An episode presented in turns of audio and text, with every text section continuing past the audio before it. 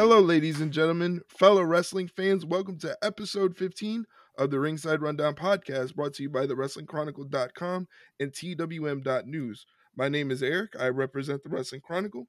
And joining me is my podcasting partner in crime, representing TWM, Shay Hickson. Shay, how's it going? It's going good. How is it? How's it going for you?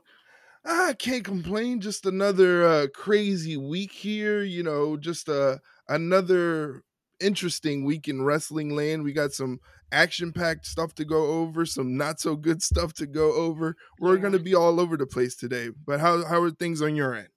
Uh, pretty good. Just en- enjoying the nice, uh, I guess, nice weather. It's a little, still a little too warm for me. I prefer fall you- weather. You're a fall person. oh yes, absolutely. And I um actually i'm going to be sitting out in the sun tomorrow because my uh, dad and I are going to the uh, Pittsburgh Steelers home opener. So Nice, nice. I am going to burn to a crisp because Ah. it's supposed to be like 83 and our seats are directly in the sun. So uh, yeah. And and who are they taking on? Oh, good old Vegas Raiders.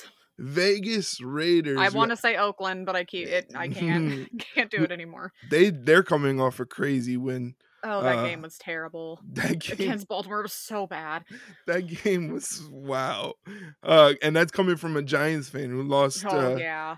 who lost to the Oh. Washington football team. Oh yeah. That. Oh, I saw the replay of that ending. It's like that is such a.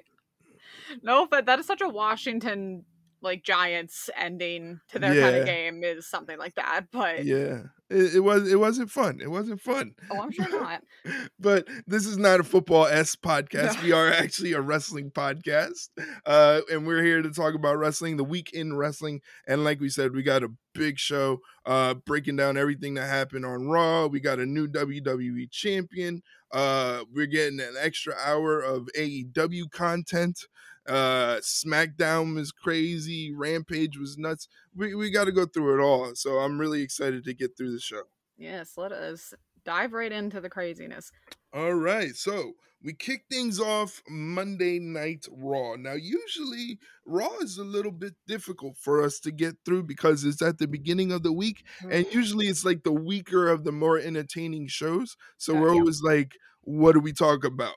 We we literally struggle like the behind the scenes of the beginning right before we record this show is we Mhm. literally sit here and we obviously like kind of go through what we want to talk about and I we cannot tell you guys out of the 15 episodes we have recorded probably th- 13 14 of them Mhm. we have to go um okay there's like 12 segments on raw that one we don't care about that one we don't care about we're literally going down the line of like we don't want to talk about this but there were a couple this week i was very surprised Yeah, there were a couple. The show kicked off with Big E from SmackDown uh making the proclamation. He said it on social media. He called his shot. He said, "Tonight I am cashing in my money in the bank briefcase on whoever wins between Randy Orton and Bob Lashley." And that's kind of I don't I can't say it hasn't been done before, but to do so with such confidence, with Yeah. such gusto, like calling your shot right off the bat saying, "Hey, I'm Mhm. cashing this thing in uh, is a big thing, and social media went crazy for it. uh yeah because you and i were even talking about it after he sent because i sent it over to you Mm-hmm. And i said um is he just joking because anybody who knows big e knows he would say something like that and not really mean it or he was just being sarcastic but hmm we we think it probably had something to do with Monday Night Football because that's a thing. hmm Yeah, and and they have to combat the ratings for for people who don't think ratings matter, um, Mhm. especially around this time. They de- for yes. WWE they definitely do. They matter, especially when it comes to football. That's always very hard for them to combat, but they tried. They gave it a good try. Um, once we get to the actual match, we can go more into it. But I will say, once I heard that, I was a little worried because we've seen cash-ins go south before, Mm-hmm. Have. and um, you guys will have to wait and see. until the end of the Raw recap how it went. But yeah, well, the show starts with Biggie, Randy Orton, and Bobby Lashley. Uh, Bobby and Randy spat back and forth while Biggie taunts both men as the Money in the Bank briefcase holder.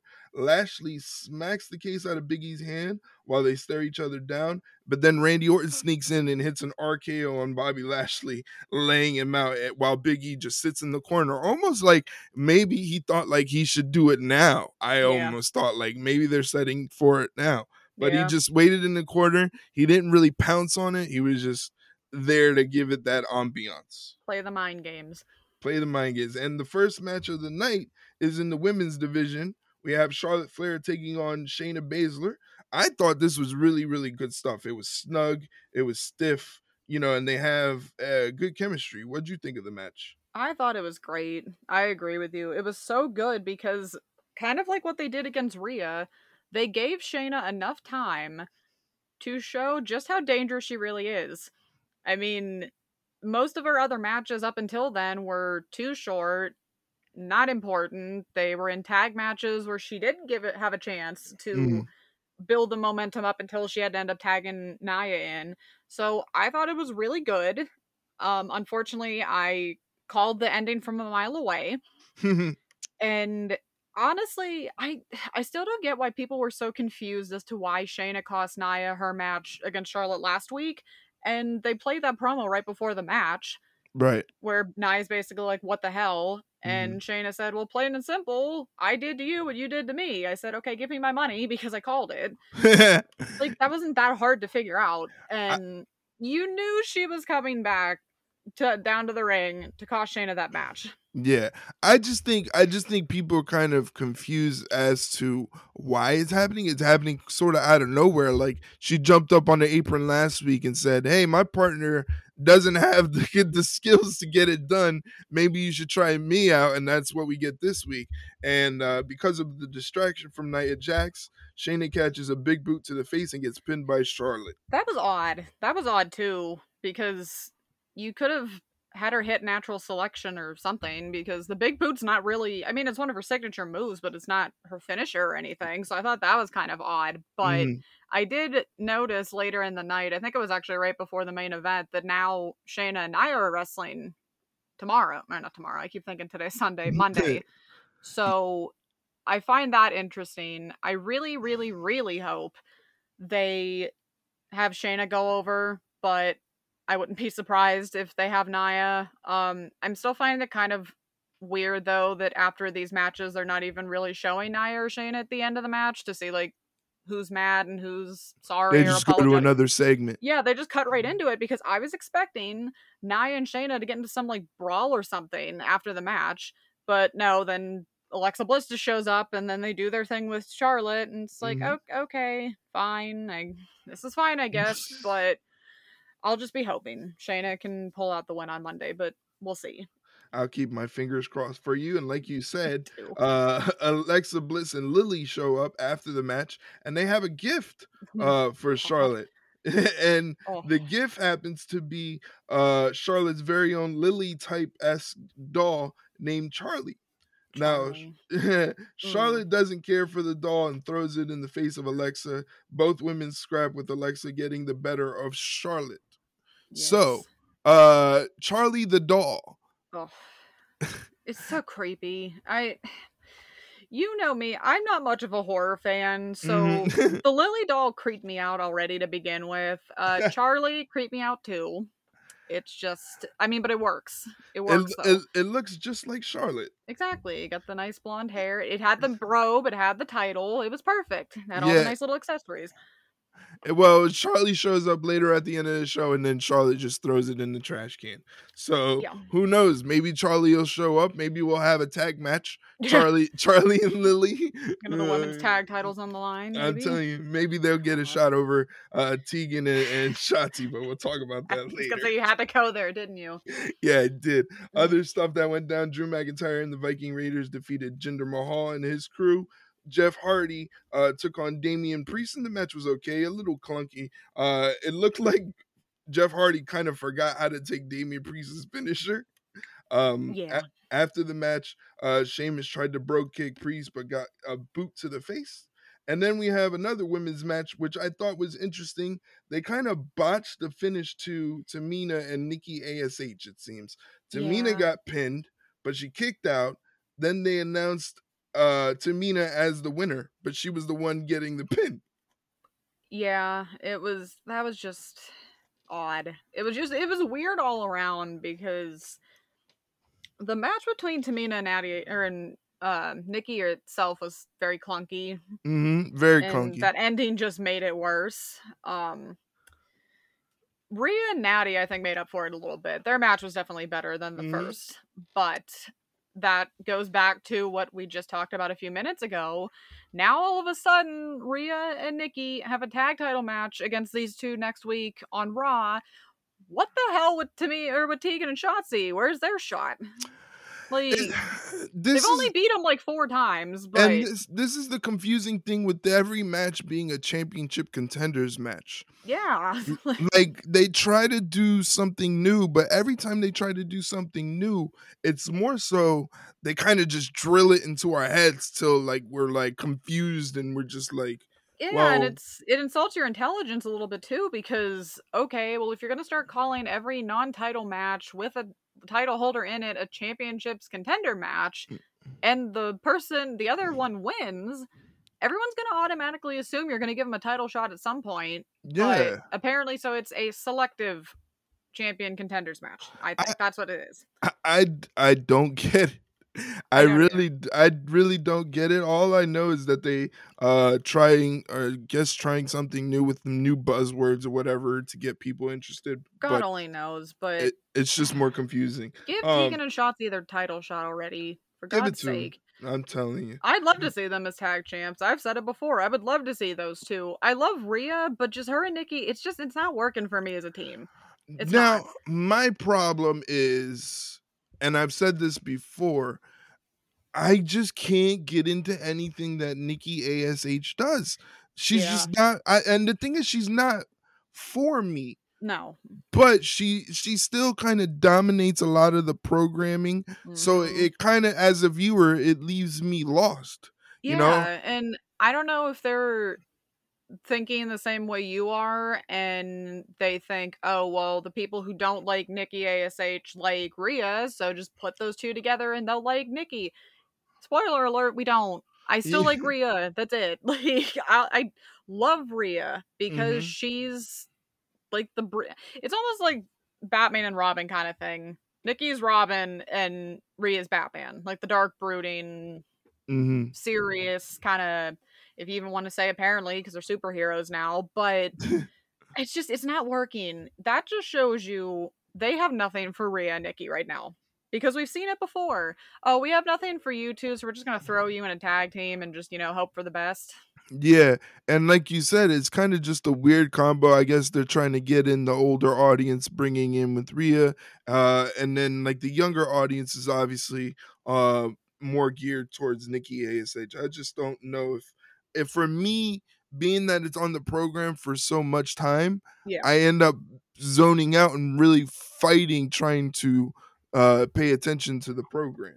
yeah i it's it gets tough it really does get tough that's why i love the wonders of dvr Yeah, but like you said, um, Rhea Ripley uh, had a match with Nat- Natalya uh directly after the botch finish to Nikki Ash and Tamina. That match was a little bit better, and Rhea made Natalya tap, which I really wasn't expecting. I didn't Yeah, no. expect Natalya, you know, the Queen of Hearts, to to tap. So that was pretty interesting. Uh, yeah yeah it was it was just a very weird segment all around honestly Yeah, it really was. The whole bit was just really fell off. But uh AJ Styles Omos Mason T Bar defeated New Day, Mansoor, and Ali. Doudrop got an easy win over Eva Marie, and then that brings us to the main event: Bobby Lashley versus Randy Orton.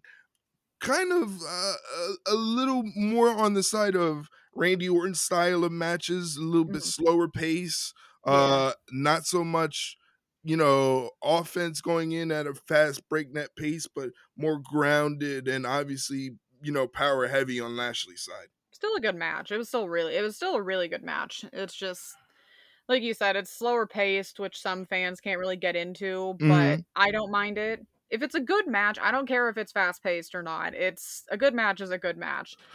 Now- And Did you did you ha, did you see any reason or did you have an inkling that maybe Randy Orton would come away with the win? Because I went into this match thinking there's no way Randy Orton's gonna win, so that kind No. of took me out of the match. yeah, I didn't really think he was gonna win either because it would have been really weird. Mhm. Especially, I mean, unless he was gonna win and Big E was gonna take it from him. But Right. um I will say though, I didn't get to see this live. Um, as the listeners do know, I do end up streaming on Monday nights with my friends. So by this time, we were in the middle of I don't remember what we were playing. I think Call of Duty. I think we were playing, and I was checking Twitter when we were waiting for uh, the game to load, and Mhm. Twitter is blowing up Yeah. because Biggie, as we as we all know, Biggie ends up coming down, catches in on Lashley and wins. And I will say though, before we even get into that, uh, the match, it the well, I guess you want to call it a match, made me nervous a little bit because there was a one or two times where I honestly thought yeah, we're gonna have Lashley win, and I was going to be monumentally unhappy Mhm. because that would have been such a WWE thing though, where you have Biggie announce it to get the rating, and then he ends up losing anyway, which would have been a total load of crap. they would have had a riot on their hands if that would have have because if anybody has earned the like the right to call himself champion, I think it's Big E. I think he's For sure. been through the ringer enough, and so I'm going through Twitter or whatever, and like I said, it's blowing up. And my poor friend uh, Nick, who's another uh, wrestling fan, he didn't see it, and I'm like, um, Nick, did you watch Raw or look at Twitter in the last like five minutes? And he's like, no, why? I said, Biggie just cashed in and won the title, and so we were like freaking out about that on stream, and our poor friends don't know what anything anything about wrestling so we're all just we're both screaming and they're my friends are just like sitting there like oh, okay guys you you do whatever and i'm just like i was happy for him because i've been waiting for them to actually do this because biggie has been world championship material for a, quite a long time now and for it to actually happen finally hmm and that uh that pop that pop he got was well That worth was it too. yeah that was like that was we talk a lot about struggling to uh wwe struggling to find moments where they get it right.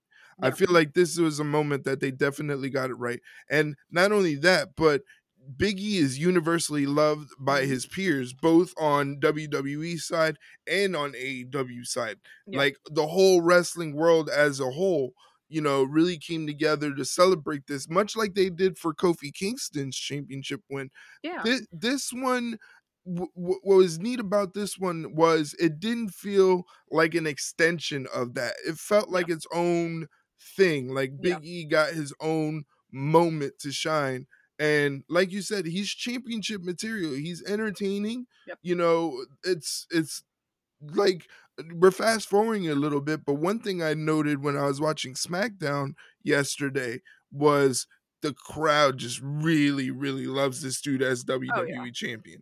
Oh yeah, and like you said, you had people outside of WWE even talking about it. I think I remember seeing um Powerhouse Hobbs said something. Yeah, they they had a little interaction.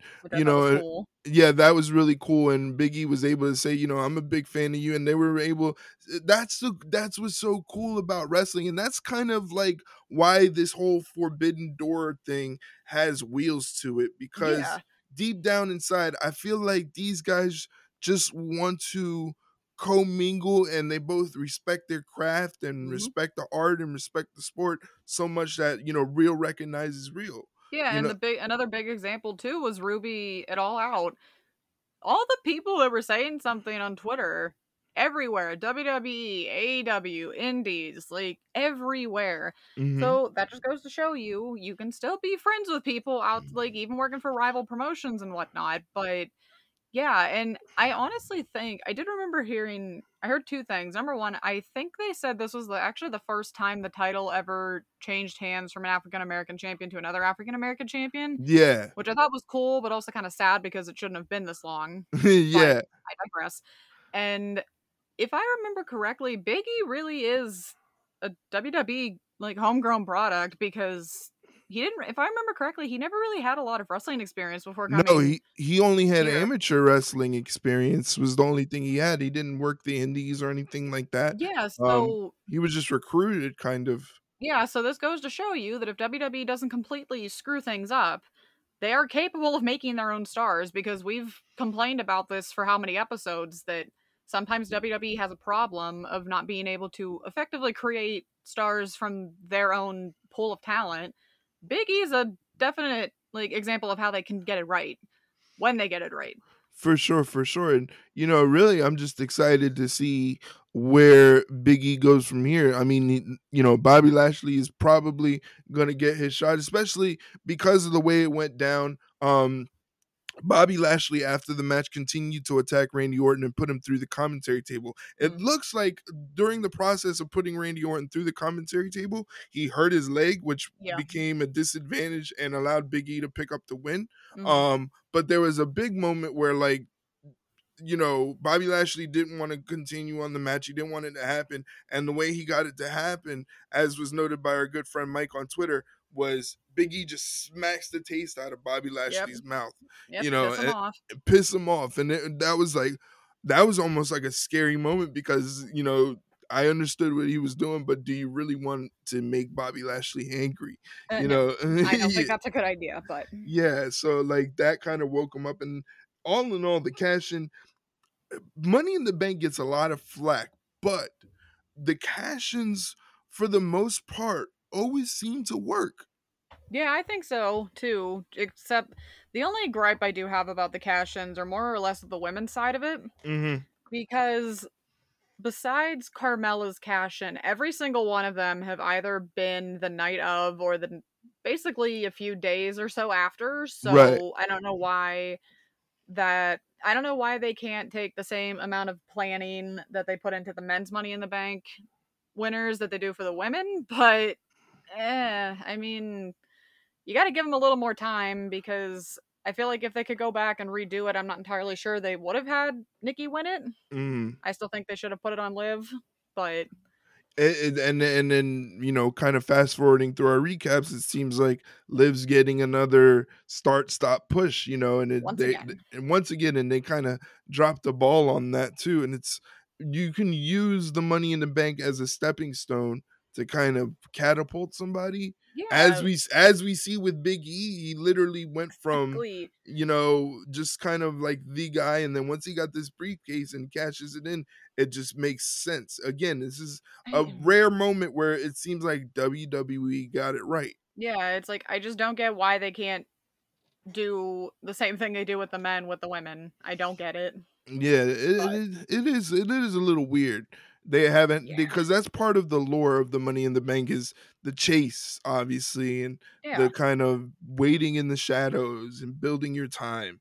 You know, I kind of want to see somebody hold it for a whole year, yeah, see how that could go. that hasn't happened in quite a long time. I don't think that that's really ever happened. I, many people have called their shots, but you know, and then nobody's used has well, they've used it to cash in at WrestleMania, but nobody's used it to get a WrestleMania match. Yeah. Well, I um, Rollins a few years ago.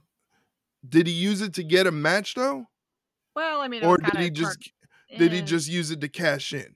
Yeah, Like, he did. I- yeah, he it was more of a cash in. Um, Yeah. yeah, we haven't seen a mat where I'm ca- I'm telling you I'm gonna cash it in now, so just make it a match. We haven't seen Right. that in quite a long. I feel like Cena, Cena did that. I know that. I'm pretty sure. Yeah. Um, But it's it's been a while. But so the, the so point is the money in the bank briefcase and the concept, yeah, the, the concept of it still has some legs to it. yeah, But like you said, they can really benefit themselves if they give it to a young upstart in the women's division and mhm. and let her hold on to it for a little bit. Kind of tease uh, a cash in here and there, really build it up. yeah, make the champion paranoid. Yeah, yeah, yeah. That's a good way to put it. Make the champion paranoid. But again, congratulations to Big E, uh, WWE champion. I'm excited to see where he goes from here. I hope that he can have a long, sustaining reign as champion, so that way, uh, you know, even if he goes down, um, you know, he can pick himself back up. He doesn't far straight too far out of the main event picture. But again, congratulations to Big E. Yes, congrats, Biggie. Uh, that takes us to Tuesday nights, and Tuesday is a pretty big night now. Um, this is the launch of NXT 2.0. We get a new color wave, a whole new vibe, a bunch of brand new people here. So, what were your first impressions on the relaunch of NXT? Um. Oh, I think I'm gonna need to see it a few more times to get a definite opinion of it. Mhm. But some of the matches were still good. Still was like NXT quality matches for me. Some not so much. But my god, did they introduce so many new people? It was So many hard people. to keep track. Yeah, right from the beginning too. They wasted little time introducing someone new right from the beginning. but the beginning was kind of confusing for me. We got a Mm. brand new person by the name of Bron Breakker. What a name, I I tell hate we, we were talking about this earlier of how weird the name was and how do you even come up with that name and my theory was mm-hmm. they had a bunch of just names up on a board and they had some darts and they blindfolded themselves and they just chucked the darts and it landed on Bron and it landed on Breakker and they're like yeah sure that sounds fine and then here we are but it's a dumb name Bron Breakker. Dumb. It's it's it, now for those that don't know, uh Bron Breakker is the son of legendary tag team wrestler Rick Steiner.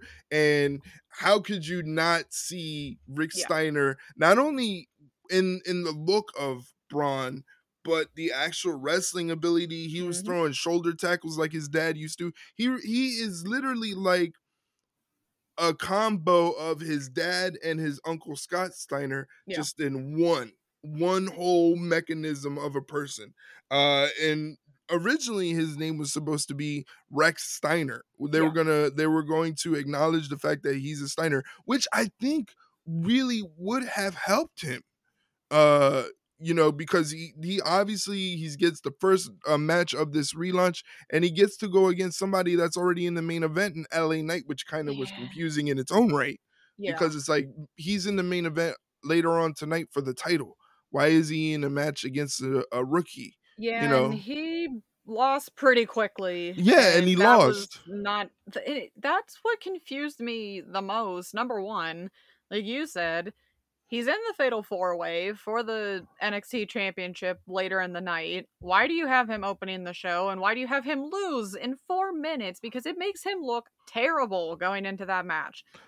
Oh, yeah, for sure. The match itself, we'll be honest, not that good. It really wasn't. Uh, it it really just- didn't. didn't Nothing give- really of note.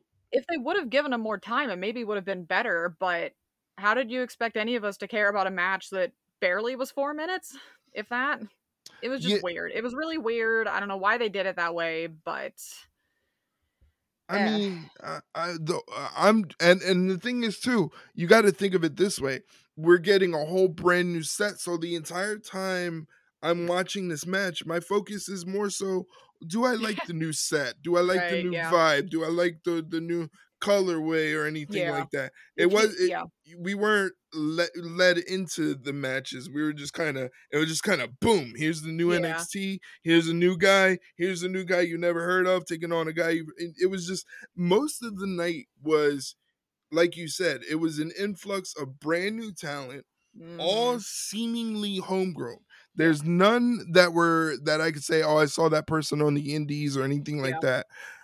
Which is going to be tough for me to watch with NXT because I'm such an advocate for independent wrestling. And I used to love the fact that you saw someone from the indies make their way to NXT. For me as a wrestling fan, that was really cool to see. same. Yeah, And now that they're going away from that and they want to do more homegrown stuff, which I understand, which is which is something that could be neat. Um yeah, I just I, I I- it's it's hard for me to get invested into people that I have never heard of one match in. It's gonna like you said, yeah. it's gonna take a couple episodes to really get used to all these new people and what they're all about. Um, but Bron Breakker seems to be high on their radar. Like you said, he beat LA Knight. The match wasn't anything wild or anything crazy to write home to. Um, you know, Bron Breakker's just the powerhouse kind of guy, similar to like a Big E, you know? Yeah, exactly. So we'll have to see, but Not the best first impression. No, no. Uh Imperium defeated Josh Briggs and newcomer Brooks Jensen, who is actually a second generation wrestler. His father is Bull Buchanan. Remember Bull Uh, Buchanan? Yeah. Yep. yeah. And we we also get to see uh the first match from one of Hit Row's members, B-Fab. She had a match and she defeated Katrina Lopez. It was it Uh, was more hmm. like an exhibition. It wasn't really anything to write home, not on my end. Yeah, um you you know I love Hit Row. Now Mhm. I love Swerve. This match was not good. Not it was good. not. It it was a mix of I think B-Fab still being pretty new to wrestling and Lopez did not sell very well in any of it. Or Cortez. Was mm. it Katrina Cortez, I think her name Cort- was? Yeah. Ca- and she used to be Katarina Cortez. Remember they used her on the main roster a couple times. Yeah. I It was see, the same person. see I keep losing. Either way, she was not helping things either. It was just not I mean, mm. granted, yes, it was B-Fab's first match that we saw. So again, it was literally like Bron Breakker. Let's give her a few more. Let's put her against maybe uh, some more established women. Obviously, not have her beat them because that'd be kind of a that would be kind of a wild idea. But she definitely needs some more experience in the ring because you know at some point, Legado del Fantasma and Hit Row are gonna go at it again. Mhm. So I'm telling you. I'm I'm I'm thinking I'm thinking war games, man. yeah, Because we're we're, yeah. we're getting close to war games. Uh, usually around like the Thanksgiving time and obviously Survivor Series. So usually war games is around that time, Yeah. and you kind of have to look to, all right, what factions are kind of feuding against each other, and this is really the only two factions that are really feuding against each other. yeah. So I'm thinking um war games, but you're you you hit the nail on the head. You can honestly tell that B-Fab is just a little green. She's, A little bit. She's just a little green, which is no big deal. I understand what they're trying to do. Again, they're trying to introduce new characters, new faces, a whole new vibe. Um, so it's gonna take a little bit more seasoning for us to kind of get on board with B-Fab and and uh, give you a little bit more from one of her matches. Yeah. Um, Austin Theory's back. I was Yes, ex- I was excited for Austin Theory to be back. Uh, Damien, just too. yeah, and Damian Priest showed up. They're getting ready for the uh index wedding that happens later on in the show. Uh, a big, big family vibe. You finally get to see Gargano and Candice LeRae kind of come around to it. Everybody's dressed as Dexter Lumis, Yes. which I thought was so- great. So uh later Oh. on we'll be talking about the index wedding. I have to say my personal favorite um section of those like backstage things were when they were showing Candice and Indi and like the bridesmaids and whatever.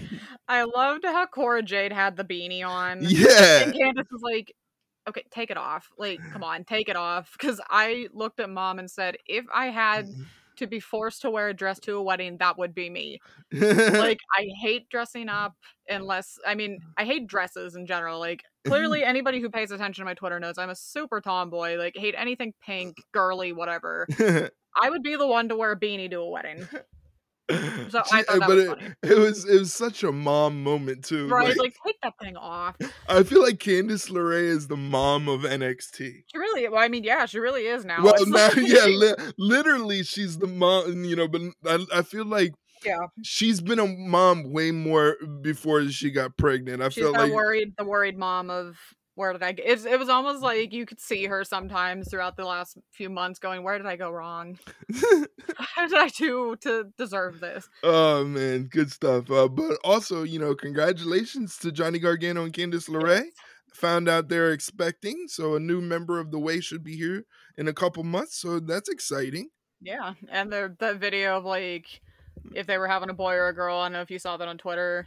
I saw bits and pieces. I didn't see the reveal, but I saw bits Oh. and pieces. It was I- just funny. I thought it was funny. Um, they posted. I think Candice posted uh, a screenshot of the ultrasound Yeah, picture Yeah, on her story. Adam, yeah, and the baby. Uncle Adam. Yeah, the baby's Oh. doing the Adam Cole boom. it was so cute. It Oh my so god! I was like, oh, that's so awesome. Right? A res- a wrestling baby, a wrestling baby. I love it. Exactly.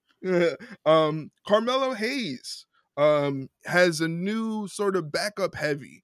in Trick Williams, who is a newcomer, and uh, both Carmelo Hayes and Trick Williams drunk Duke Hudson for Mhm. disrespecting them. And this is kind of trying to get Trick, uh, not Trick, uh, trying to get Carmelo Hayes to realize his potential.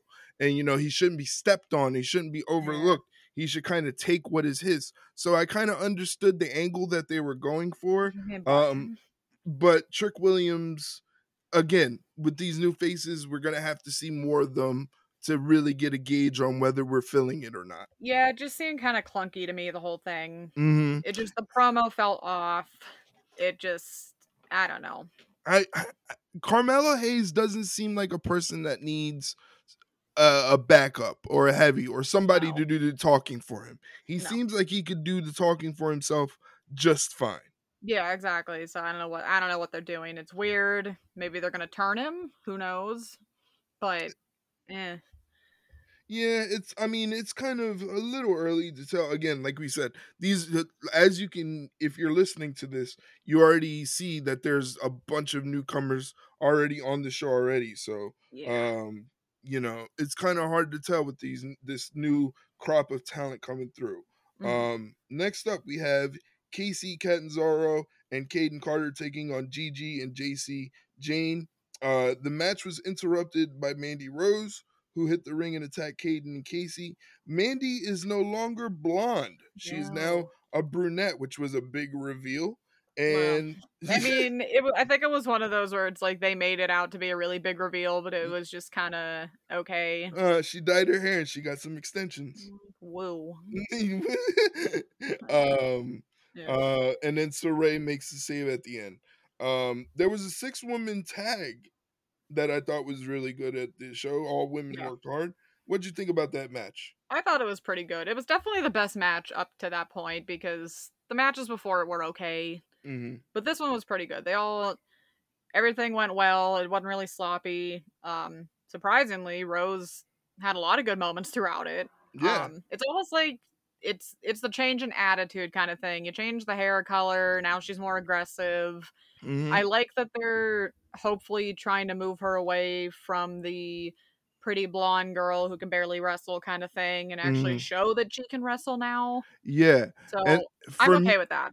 For me, it, it's kind of like what we said about B-Fab, how she's kind of still a little bit green and needs a little bit more seasoning. Yeah. Mandy Rose was somebody when she came up, she you could tell she was a little green and she needed that little WWE seasoning. And now she looks a little bit more solid in the ring. So it kind of helps Gigi Dolin and Jacy Jayne kind of progress because they have somebody who's been there, who knows what they're looking for and can get it done in the ring.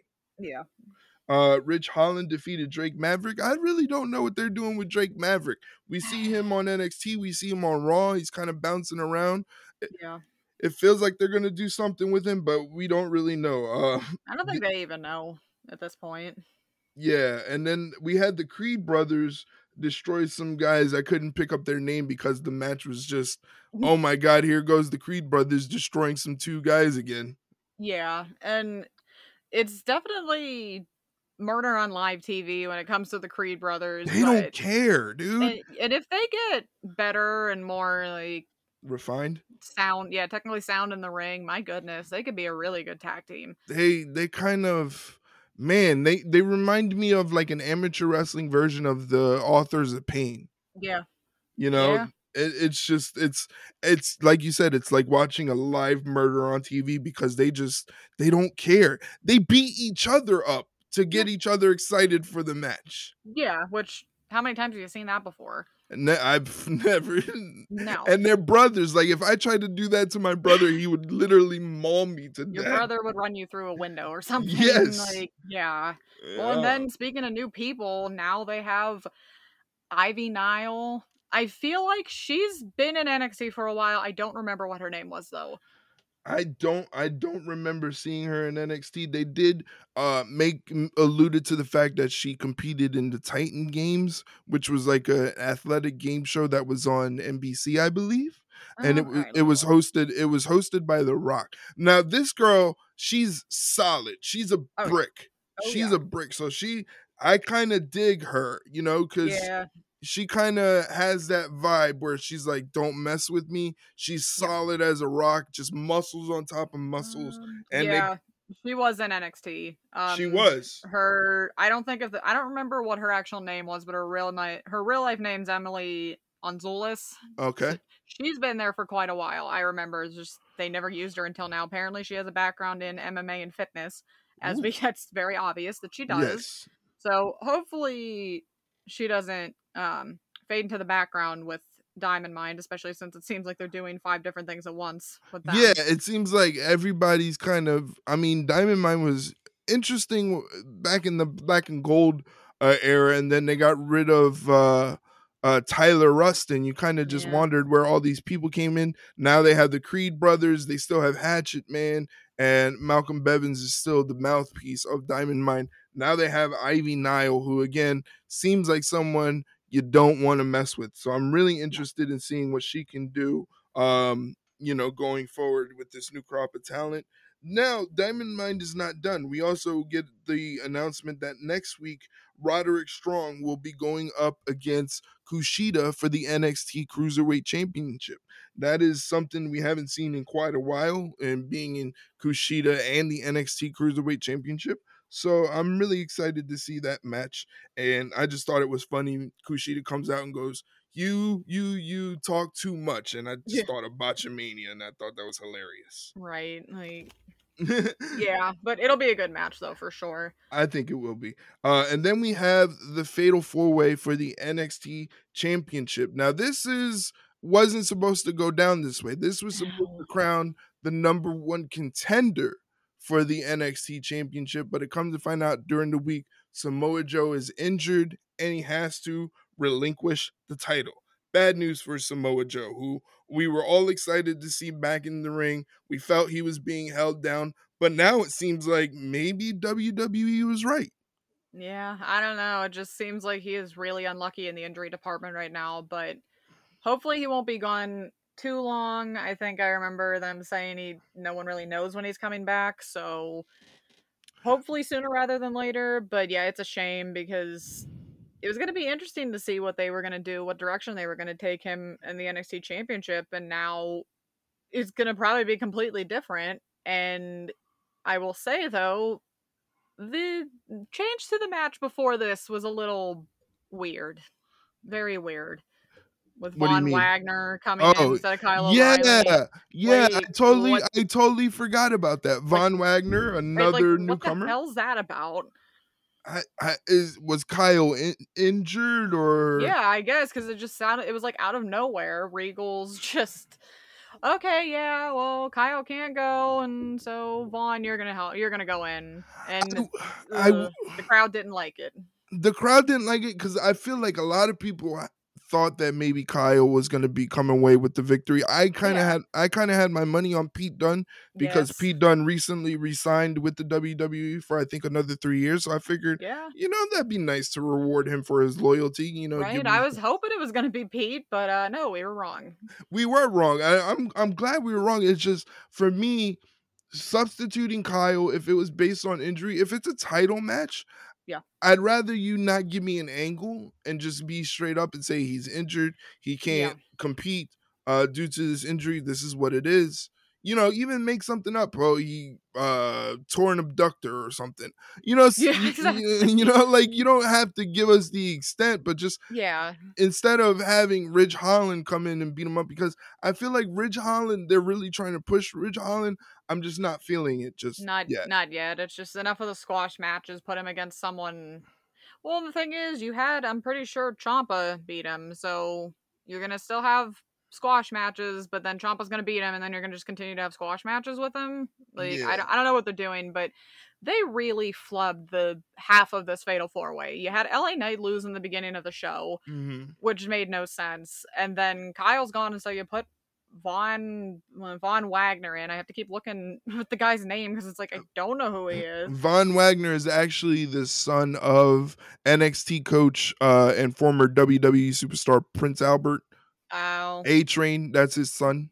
okay. Still, it's like okay. Um, not sure I would have thrown him into the biggest match of the night. Yeah, because I mean, with these new people, you just want to see what they do, and then with three other dudes in the ring, and then a world championship on the line, yeah, that kind of gets lost in the shuffle. Exactly. It's just it was weird. It was that's the worst part. There were good parts about NXT, but then there were some really weird parts. It was mm, just yeah, Ugh, But- but I think the best part, easily, was what happened at the end of the show, which was the index wedding everybody was waiting for. Oh my goodness.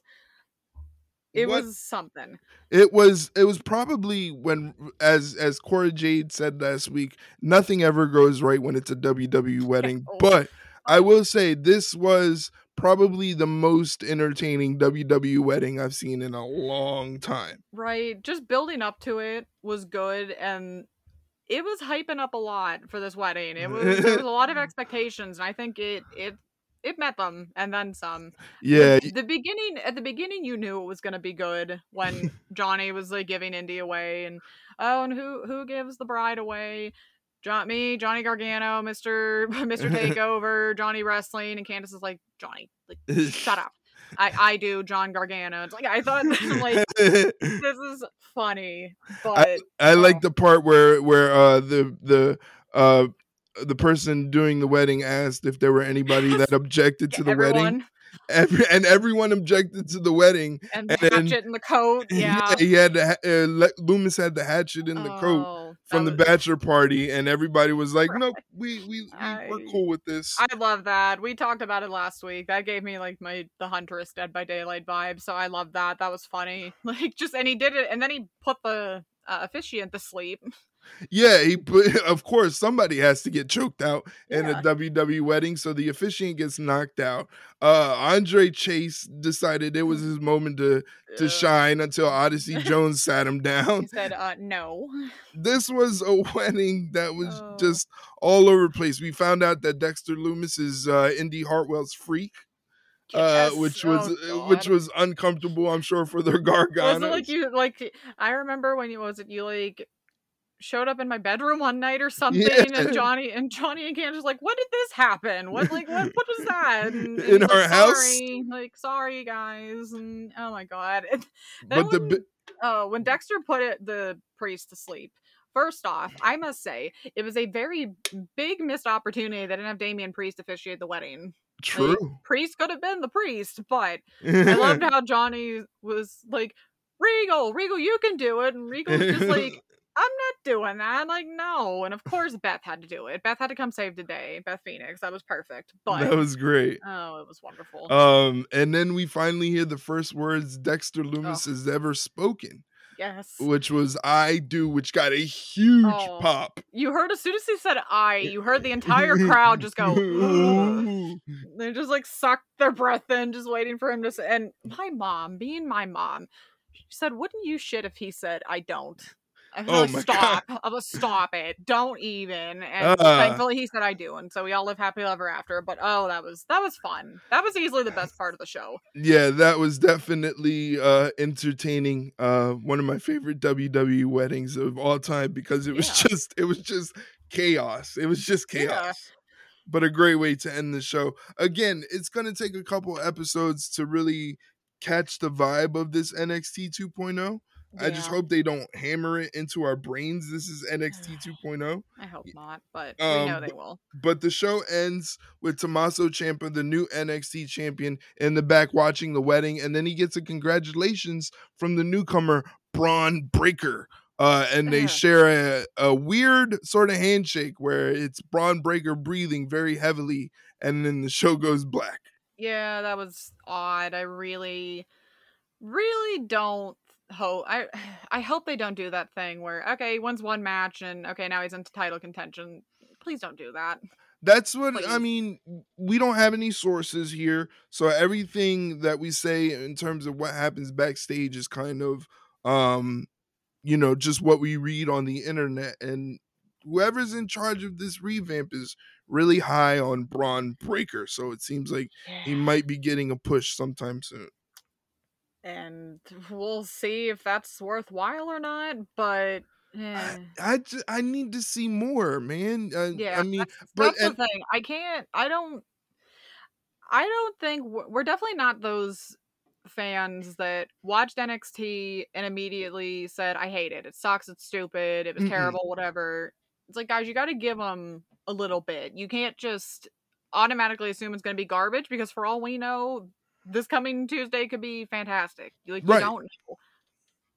And it's like this is the first start of the new revamp, basically. So you got to give them a few weeks to work all of the league bugs out and everything. But Yeah, yeah, I'm sure it's it's it's similar to NXT when it, they did the revamp for the first time NXT was around. You Yeah. know, if you didn't pay attention to indie wrestling, you know, a lot of these were new faces. So it's going to take some time to get used to, and I'm sure they'll smooth out the kinks as we go along. Um, but again, congratulations to Tommaso Ciampa, the new NXT champion. So Goldie is back where it belongs. and congratulations to Indi and Dexter, Congratulations to the happy couple as well. of course. Uh, that finishes our recap for NXT and takes us all the way to the other side of the wrestling world in AEW for AEW Dynamite. Uh, a pretty big show. They're Yeah. really um, putting together cards for next week. Next week is going to be a huge week for NXT. It's gonna be the- fantastic. It's like it's like two shows, but like two different pay per view s type cards Yeah, it seems like. They're calling it grand uh dynamite grand slam or grand slam dynamite and the same for rampage. So this is a big deal. They're going to be in new york city. They sold out new york city which is something unheard of for a promotion outside of wwe yeah, yeah. It's it's massive. Big time big time stuff so i'm excited uh the show kicks off with adam cole in his in-ring debut for AEW taking on Frankie Kazarian. I thought this was a, a solid match. It wasn't anything flashy, No. uh wasn't like a pay-per-view match, but it was a good uh, match to kind of wet your whistle for Adam Cole in E AEW. I mean, we all knew. If anybody who had watched NXT, everybody knew what Adam Cole was capable of. So we weren't expecting any less from his match with Frankie on Wednesday. And I honestly think Frankie was a really good first opponent for basically anybody that comes in because he can work with just about everyone. Right, yeah, he's good. a solid solid veteran. Yeah, so it did everything it was supposed to do. It reinforced the fact that Cole is still fantastic in the ring as he always has been, and he has the charisma still.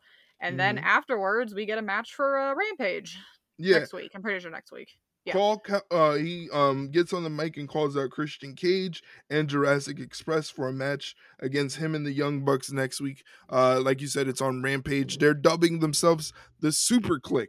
The Young Bucks and Adam Cole taking on Jurassic Express and Christian Cage. So that should be uh, a match that's going to be very exciting to check out. Um next we have a promo from our boy Maxwell Jacob Friedman uh i'm starting to like putting mjf on a large stage and having him do his shtick week in and week out yeah. I, it's starting to wear thin yeah. I mean, I will say my mom was offended because she's from New Jersey, so oh She did not- really she did not take kindly to MJF trashing her state yet. She was born in New Brunswick. oh oh yeah that's right She didn't stay very long, but she's still very she's very territorial about Jersey. So if anyone trashes New Jersey, she doesn't like it, and so Oof. she didn't really like this promo. But uh, yeah, again, it's it's like I get that he's the heat magnet. He go, gets heat wherever he goes, but it kind of gets a little old, like you said, week after week. It if Jersey, New York. He'd probably do the same thing if he was in Pittsburgh. It's like okay, we need something new. yeah yeah and then like the whole i understand he's trying to get heat eh, but like bringing uh brian pillman jr's mom into it yeah, and like like it's just like it makes you feel dirty. it eh, but it just seems so lazy Yeah, like Uh, that's the it's it's low hanging fruit basically. yeah yeah and and mjf is better than that yeah, i- i- in terms of figuring out ways to piss people off you know he Yeah. doesn't have to take that same route again this is for me it's sort of like i need to see more of brian pillman jr to see if he can really go with someone like mjf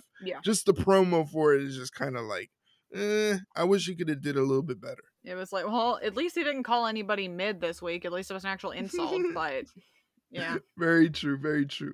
Uh, next up on the card, we had FTR take on Matt Sydal and Dante Martin. Uh, really, really fun match, man. I could watch Dante Martin fly around the ring all day. He is so good. He is so good. really, really, really good. He is someone that if if they had like a cruiserweight level division, Mhm. he'd be someone to really take a look at because he can uh he can really move around the ring. And this was a really good match altogether. Um FTR get the win hitting the big rig on Dante Martin. Now again, we get some matches for next week. Next week we're gonna have Suzuki-gun, Minoru Suzuki, Mhm. and Lance Archer take on Moxley and Kingston. Oof. I am absolutely giddy for this match. that is not going to be for the faint of heart. I I cannot wait for this match because it gives me like super all Japan vibes where they're just gonna go out there and just beat the hell out of each other. This Yeah. is not gonna be a, a crisp technical wrestling match. This is gonna be a fight. Oh yeah, it's This going is to the- be an extreme fight. and I can't wait for it. Um, so that's gonna happen next week during AEW's big week of content uh, coming out, and then we also have a special guest in the house because Malakai Black comes out. And he has he, he he says he asked for all members of the House of Black to stand, Did you stand? and I try I tried my best to stand, but I, I raised my hand. I raised my hand. We, as, as the listeners know, we have our official like ID cards. We are members of the House of Black. Yes, we are card carrying members. we I, are. I was just a little too tired to stand, so yeah, kinda was was, like- it was a long day. I'm I'm here. I'm here. You're like, we're uh, here. It's okay, Malakai. We hear you. but he says that they have some sort of I don't know what he called her, but I think he said an enemy in our midst. an enemy in our midst, and the enemy is Rosario Dawson. Yeah, that Rosario Dawson from Clerks 2 and you know all those great movies that she was in. And Mhm. Rosario was not afraid of Malakai Black. Eh, no, no, she was not. And I must say, I thought it was a little silly because then after that, like, Malakai tries to go after her, but then Cody makes his grand, as always, return. Why was he coming through the crowd? You're the one of the EVPs of the company. What were Right, you you should doing? come- Were you buying a hot dog at the concession stand? Like, what were you doing? Yeah, that was weird. He should have came through like the stage area. But the for me it was just like, oh my god, is Malakai gonna dump Rosario Dawson Yes. on the floor because she jumped on his back Yeah. like a like a wild woman just jumps Yeah. on his back. It was, and then it was weird because they were fighting up the stairs. Mhm. And okay, we're going to commercial. And both mom and I said at the same time, "Why are you going to commercial in the middle of the fight?" and then they come back and it's done. It was dumb. It, It was, was- weird. Uh, I don't know why they did that. It's just sometimes, and we've talked about it before. It always seems, especially with Cody, sometimes things get way too theatrical than it needs to be. Yeah, yeah, like Like, um, we get it. it it sh- sort of shows the egotistical side because he's always looking for that big pop. Very pretentious. Yeah, he's always looking for that big pop of the crowd. So Yeah. he was looking. I think that's why they went through the crowd is because he wanted that big elation. You Yeah. know, after you know striking down Malakai Black to be in the crowd and have that sort of vibe.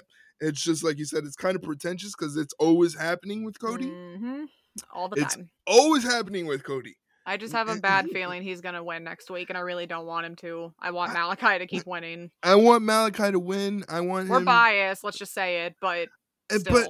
I, I and Malakai's been having matches where his opponents have been getting way too much offense in for my liking. yeah. Uh, you know, so I'm really wanting to see another washout match. Probably not gonna happen, no. but that's what I want to see. yeah. It it'll definitely be a more back and forth kind of match, but I would just like to see Malakai win because there's really no need for Cody to win outside of get revenge for the family. But what, okay, what else does he do after that? Yeah, and you know, it's just like. eh. Yeah, it's just eh. that's literally how I feel most of the time when Cody does stuff. It's eh, Yeah. Uh. We have a promo from another heat magnet in Dan Lambert. God, uh, another.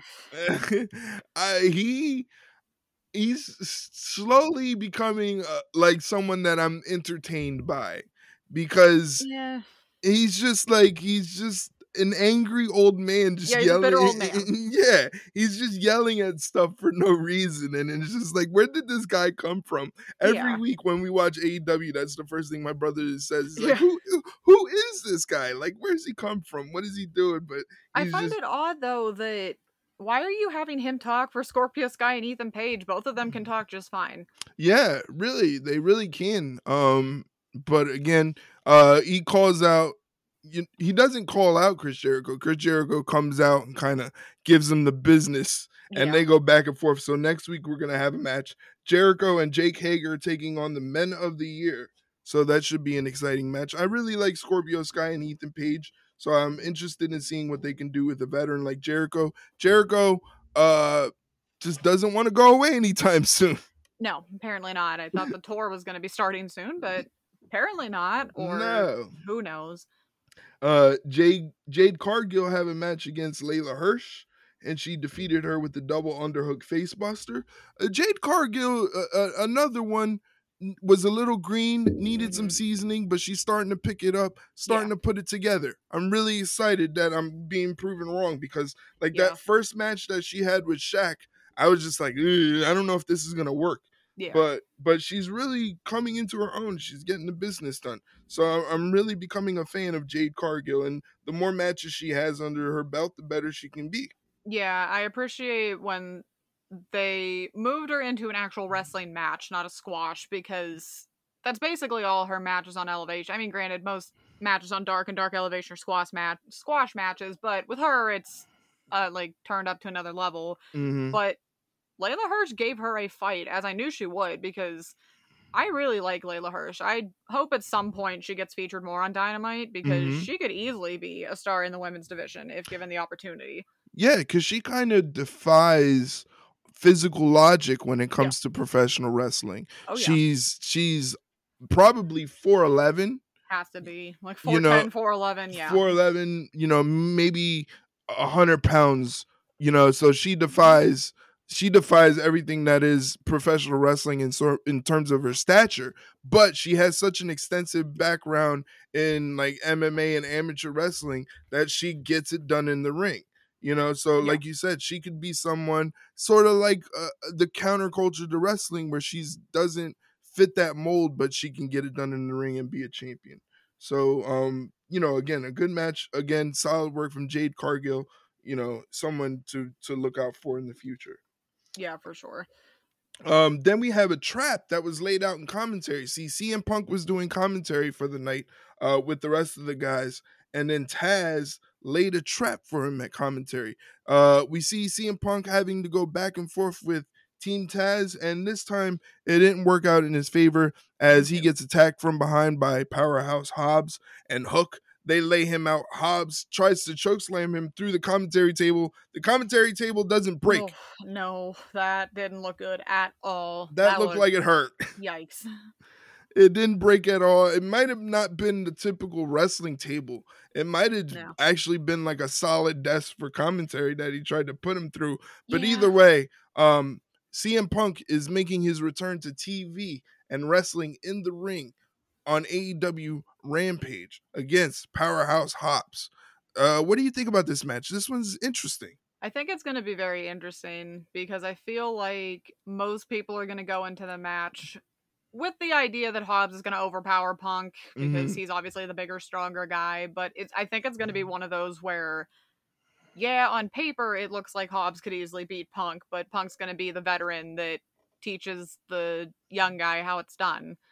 Mm, interesting. Kind of knocks him down a few pegs because that's what they do. So That's be how good. wrestling works. it'll be good either way though but it'll be interesting it'll be fun to see how they how that match even plays out in the first place but yeah i mean i think we all know punk's winning that one because i really don't see them having powerhouse hobbs beat him in his second match in AEW and first match on TV in seven years. Yeah, that's gonna be crazy. Finally, for anyone who didn't get to experience CM Punk coming back on pay per view, will actually get to see what it's like uh, when he returns on TV. So it's gonna be a big show. Uh, you know, congratulations to Hobbs for being put in this position. Yeah, You know, who's Oh, yeah. next? They're gonna send Hook. Hook. Yeah, it'll be Hook. next. Hook's next. Yeah. Hook is on the cusp of doing something great. I, I know it's gonna happen. He's Right. just he's just biding his time. Right. so- it's only a matter of time. Uh man, um Darby Allin defeated uh former rival Shawn Spears with the coffin drop. Afterwards, FTR jump Darby and Sting. So then we get that match for I, I believe it's on Grand Slam Dynamite. Yes, Uh, I believe so. FTR will be taking on Darby and Sting. So that's something to look forward to. Sting hasn't really been the type of old uh, part-time wrestler that's kind of outworn his welcome. Yeah, I it was actually very funny because I said kind of the same thing when they were doing that brawl after the match and uh Tully Blanchard swung at him with a chair hmm and he almost fell over. I said, "There's your two differences of like old older wrestlers where Yeah. Sting's still doing it and looking good doing it, and Tully can barely stand on his two feet swinging a chair." So Him and his old man Skechers. yeah, so it's it's an interesting match, I think, because you don't really know what the end game's going to be with it. Right. I'm not entirely sure what the point is, but obviously the crowd loves Darby and Stings, and FTR is capable of putting on good matches with everybody. So Yeah. it'll make the crowd happy. Granted, it won't really make sense storyline wise, but you know, sometimes you just have to have a fun match. Yeah, it is what it is. It should be a fun match. I'm excited for it. Another match that I'm excited for Kenny Omega accepts Bryan Danielson's challenge, but it doesn't seem like it's going to be for the title. It's going to be more for bragging rights. But I um I believe this is also going to be on Dynamite next week and not Rampage. Yeah, I think it's gonna be. And my God, is it go- that probably is gonna be the main event? I wouldn't be surprised. That and then the thing is, it's it's not for the title. It's Yeah. really just for bragging rights. You know, I they made it seem like it was gonna be for the title, and then when they advertised it, it just said, "Okay, it's gonna be Kenny versus Bryan Danielson." Well, and, Well, the thing is, when Danielson cut that promo, he said uh, he said one day this will be for the title, yeah, but you know Yeah. he just wanted to show that Kenny is not on his level. It feels like Daniel Bryan, uh, Daniel Bryan. I was Brian See, Daniel. it's, it's gonna take a few a little bit to get used to that because I Yeah. keep, I keep wanting to say Daniel Bryan too. Do you? Okay, so Yeah. I'm not alone. All right. So, but it feels like Bryan Danielson has something in his back pocket we've never seen before. Yeah, it maybe subtle wrestling maneuvers. It, it feels like when he doesn't have someone calling a wrestling match for him, Yeah. he's gonna pull something big. And these mhm, two haven't scrapped since their days in ROH, you know, which was years ago. yeah, So, you know, it's different now when they're veterans of the ring. You know, Kenny Omega's been through these battles, and I think this may be the one battle that'll bring Kenny Omega back from his days of fighting Okada in Japan, where he was just pulling out these insane wrestling performances. I feel like this has the ability to be that, and I want Yep. it to be that because oh, I kind of. I want the cleaner Kenny Omega from Japan because this guy Mhm, was getting all the accolades, but for right reasons. He was Yeah. just having these performances that nobody else was having. Yep. So it kind of made him uh you know the number one guy in wrestling so i kind of want to see if that's going to happen when he takes on bryan danielson Yeah, I agree. It's gonna be. I mean, we all know it's gonna be a great match. Both men are Mhm. capable of putting on fantastic matches, but yeah, they need to.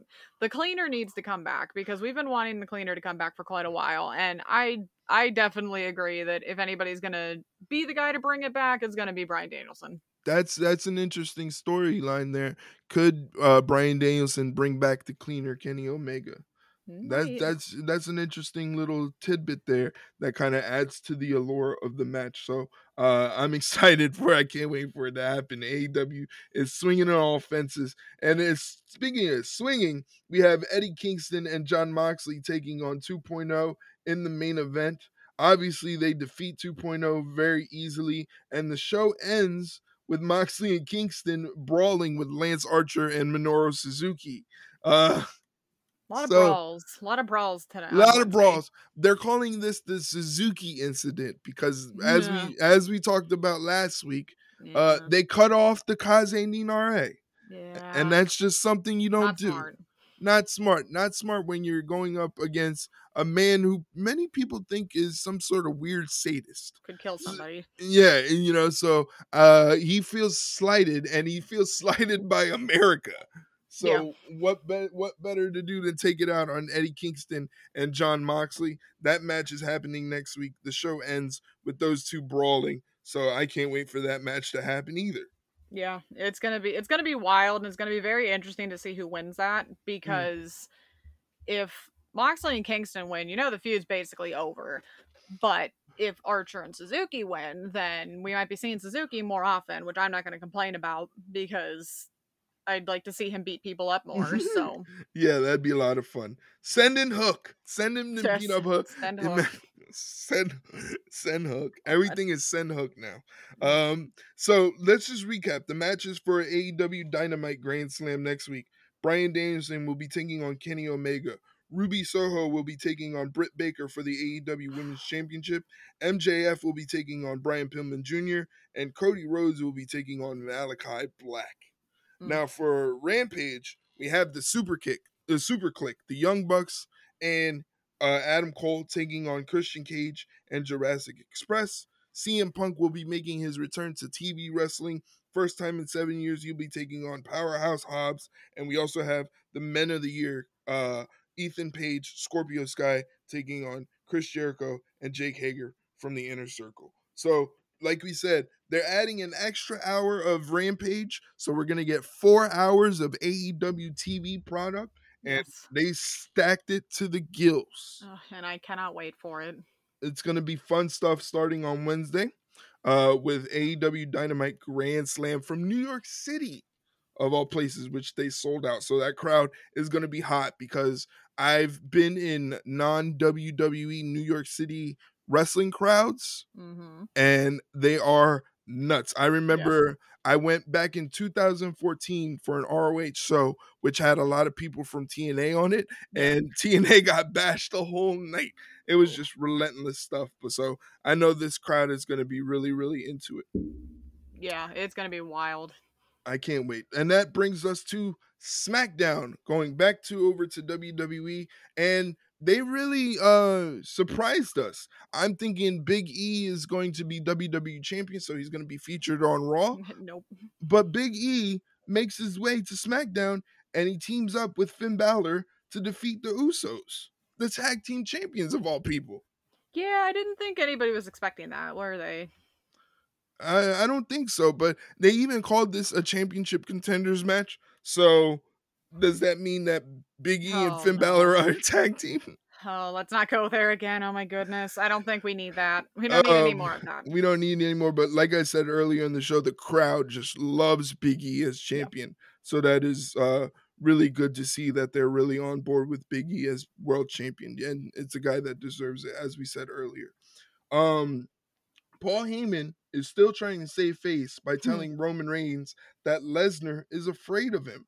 Now, Roman questions is if Lesnar is actually going to be at Extreme Rules and whether or not Paul Heyman knows he'll be at Extreme Rules. But I'm not buying into the fact that Lesnar is afraid of Roman Reigns. No, I don't I don't think so either. And it's very interesting too because you look at Heyman's Twitter and he's still kind of hyping up Lesnar a little bit. So Right. you see both sides. You see him playing both sides. And I feel like it'll be one of those of whoever comes out on top he'll go with because he just wants to be with the like the breadwinner basically. Yeah, that's a good way to put it. He's trying to he's trying to save face and trying Yeah. to come out unscathed. Mhm. uh, no matter who comes out the winner. So that's interesting to see. Um, uh, we also have a match. Uh, Boogs, who's getting a lot of TV time, defeated Robert Roode after the match. Nakamura and Boogs were attacked by Azeez and Apollo Crews, which leads to a match being booked for next week, an Intercontinental Championship match. Nakamura will be defending the title against Apollo Crews. Which I find very odd because Crews has been gone for weeks. Yeah, and then he just shows up and he match. attacks and he attacks Nakamura and he gets a title match. Um, So Happy Corbin jumped Kevin Owens before the bell, so their match never happened. I'm still not sold on this Happy Corbin thing. I don't get Mm. the idea of calling someone else Happy whatever. Yeah, it's dumb. It's just a weird name. Uh, the Usos jumped Big E backstage, which was pretty interesting. And now Seth Rollins had a segment where he cut a very long promo Mhm. and he answered for his actions sending Edge to the hospital. Now Rollins doesn't seem to be apologetic. He blames the fans Of and he and, and he questions if Edge is capable of getting back in the ring, and he calls Edge out for one more match. Mhm. Um, usually third three time rubber matches kind of not my thing, but these two have progressively the matches have gotten better. Yeah. You know, the first match was good, the second match was great. So a third match, could they knock it out of the park and he be even better? Is something to to look forward to. Yeah. It's going to be really good to see that match too cuz again, they've just they've never had bad matches. So They don't. I mean, and and it's part of the reason why Edge is a Hall of Famer. He's always been solid in the ring. You Yeah. know, and then you have another solid competitor as Seth Rollins. They have really good chemistry with each other. Exactly. Uh Liv Morgan and Toni Storm teamed up to take on Carmella and Zelina Vega. The match ended quickly when Carmella got her team counted out because she was worried about her face. Yeah. That's uh, uh, not much you Uh, can really say there. It's like you went how many weeks without having a women's match and that's what you come back with? I I don't know who's in charge of the women's division. But whoever it is needs fired. They they're making a lot of people unhappy Yeah. with the Us included. way. Yeah, I mean, I like Zelina Vega. I like Liv Morgan. I like Toni Storm. Mhm. Carmella. Carmella for me kind of regressed because there was Yeah. a point where Carmella was actually getting it done in the ring. hmm And then she came back and she's doing this most beautiful woman in WWE thing, and it's just not connecting like Carmella was before. No, it's again, it's that recycled pretty girl gimmick that it just runs old with fans because we've seen it 10 million times before. We don't want to see it again. Like stop trying to throw it on somebody just for the sake of you need to have the pretty girl in on the roster. Like we get it. Yeah, definitely. Now, I thought this was interesting. They made a match for Raw, um, and they advertised it on Raw. The New Day, as a whole, will be getting back together with Big E as champion to take on the Bloodline, Mhm. Roman Reigns, and the Usos on Raw. Yeah. Now, this is going to be Roman Reigns' first appearance on Raw in over a year, Yeah. which is kind of crazy. I Another know ratings ha- pop. yeah, uh, there has to be another ratings thing. Yeah. Um, because I know we're we're we have Survivor Series, and they kind of alluded to Survivor Series where Big E said to Paul Heyman that he's looking forward to taking on Roman Reigns at Survivor Series, but we're still ways away Yeah. from that. So to see them kind of flip flopping, we also have the draft coming up soon, so that can kind of throw things in disarray.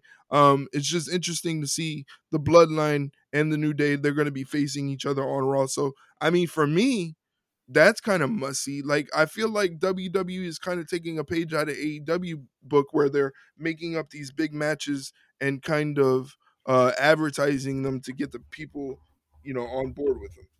Yeah, I agree. It it's funny because I kind of thought the same thing with like Survivor Series of okay, you're kind of teasing Biggie and Roman Reigns, and honestly, that would be a really good match because everyone, like you said, everyone loves Biggie. Roman's easily the best thing going for WWE now, so throw him in there. So yeah, it'll be really cool to see that, but it's it's interesting that they're doing this far out, but hopefully it won't be uh hopefully they don't run it into the ground before then, but because we know WWE's capable of doing that sometimes, but yeah. Yeah, they they they kind of do run themselves into the ground, but hopefully they kind of figure it out with this because you definitely don't want to screw this up. No, you don't want to, and we've seen WWE do it before, so hopefully this is one of those where we don't, it doesn't. Definitely. We'll see. No, now we are. Okay. So next up on the card we had Dominic take on Sami Zayn. I thought the match was pretty good. Uh for me it's because I I like to see the progression of Dominic Mysterio. I think he's really becoming uh someone to take a look at and he Yeah. seems like such a natural in the ring. I mean, obviously when you're a Mysterio, you're kind of born on the ropes already. So it's kind of interesting to see where he goes. Now, are I don't know if they're trying to cause a rift between father and son. Um, It seems like they are though, but they're gonna need to find a new way to do this because I think people are gonna get really tired of seeing Sami Zayn and Dominic Mysterio.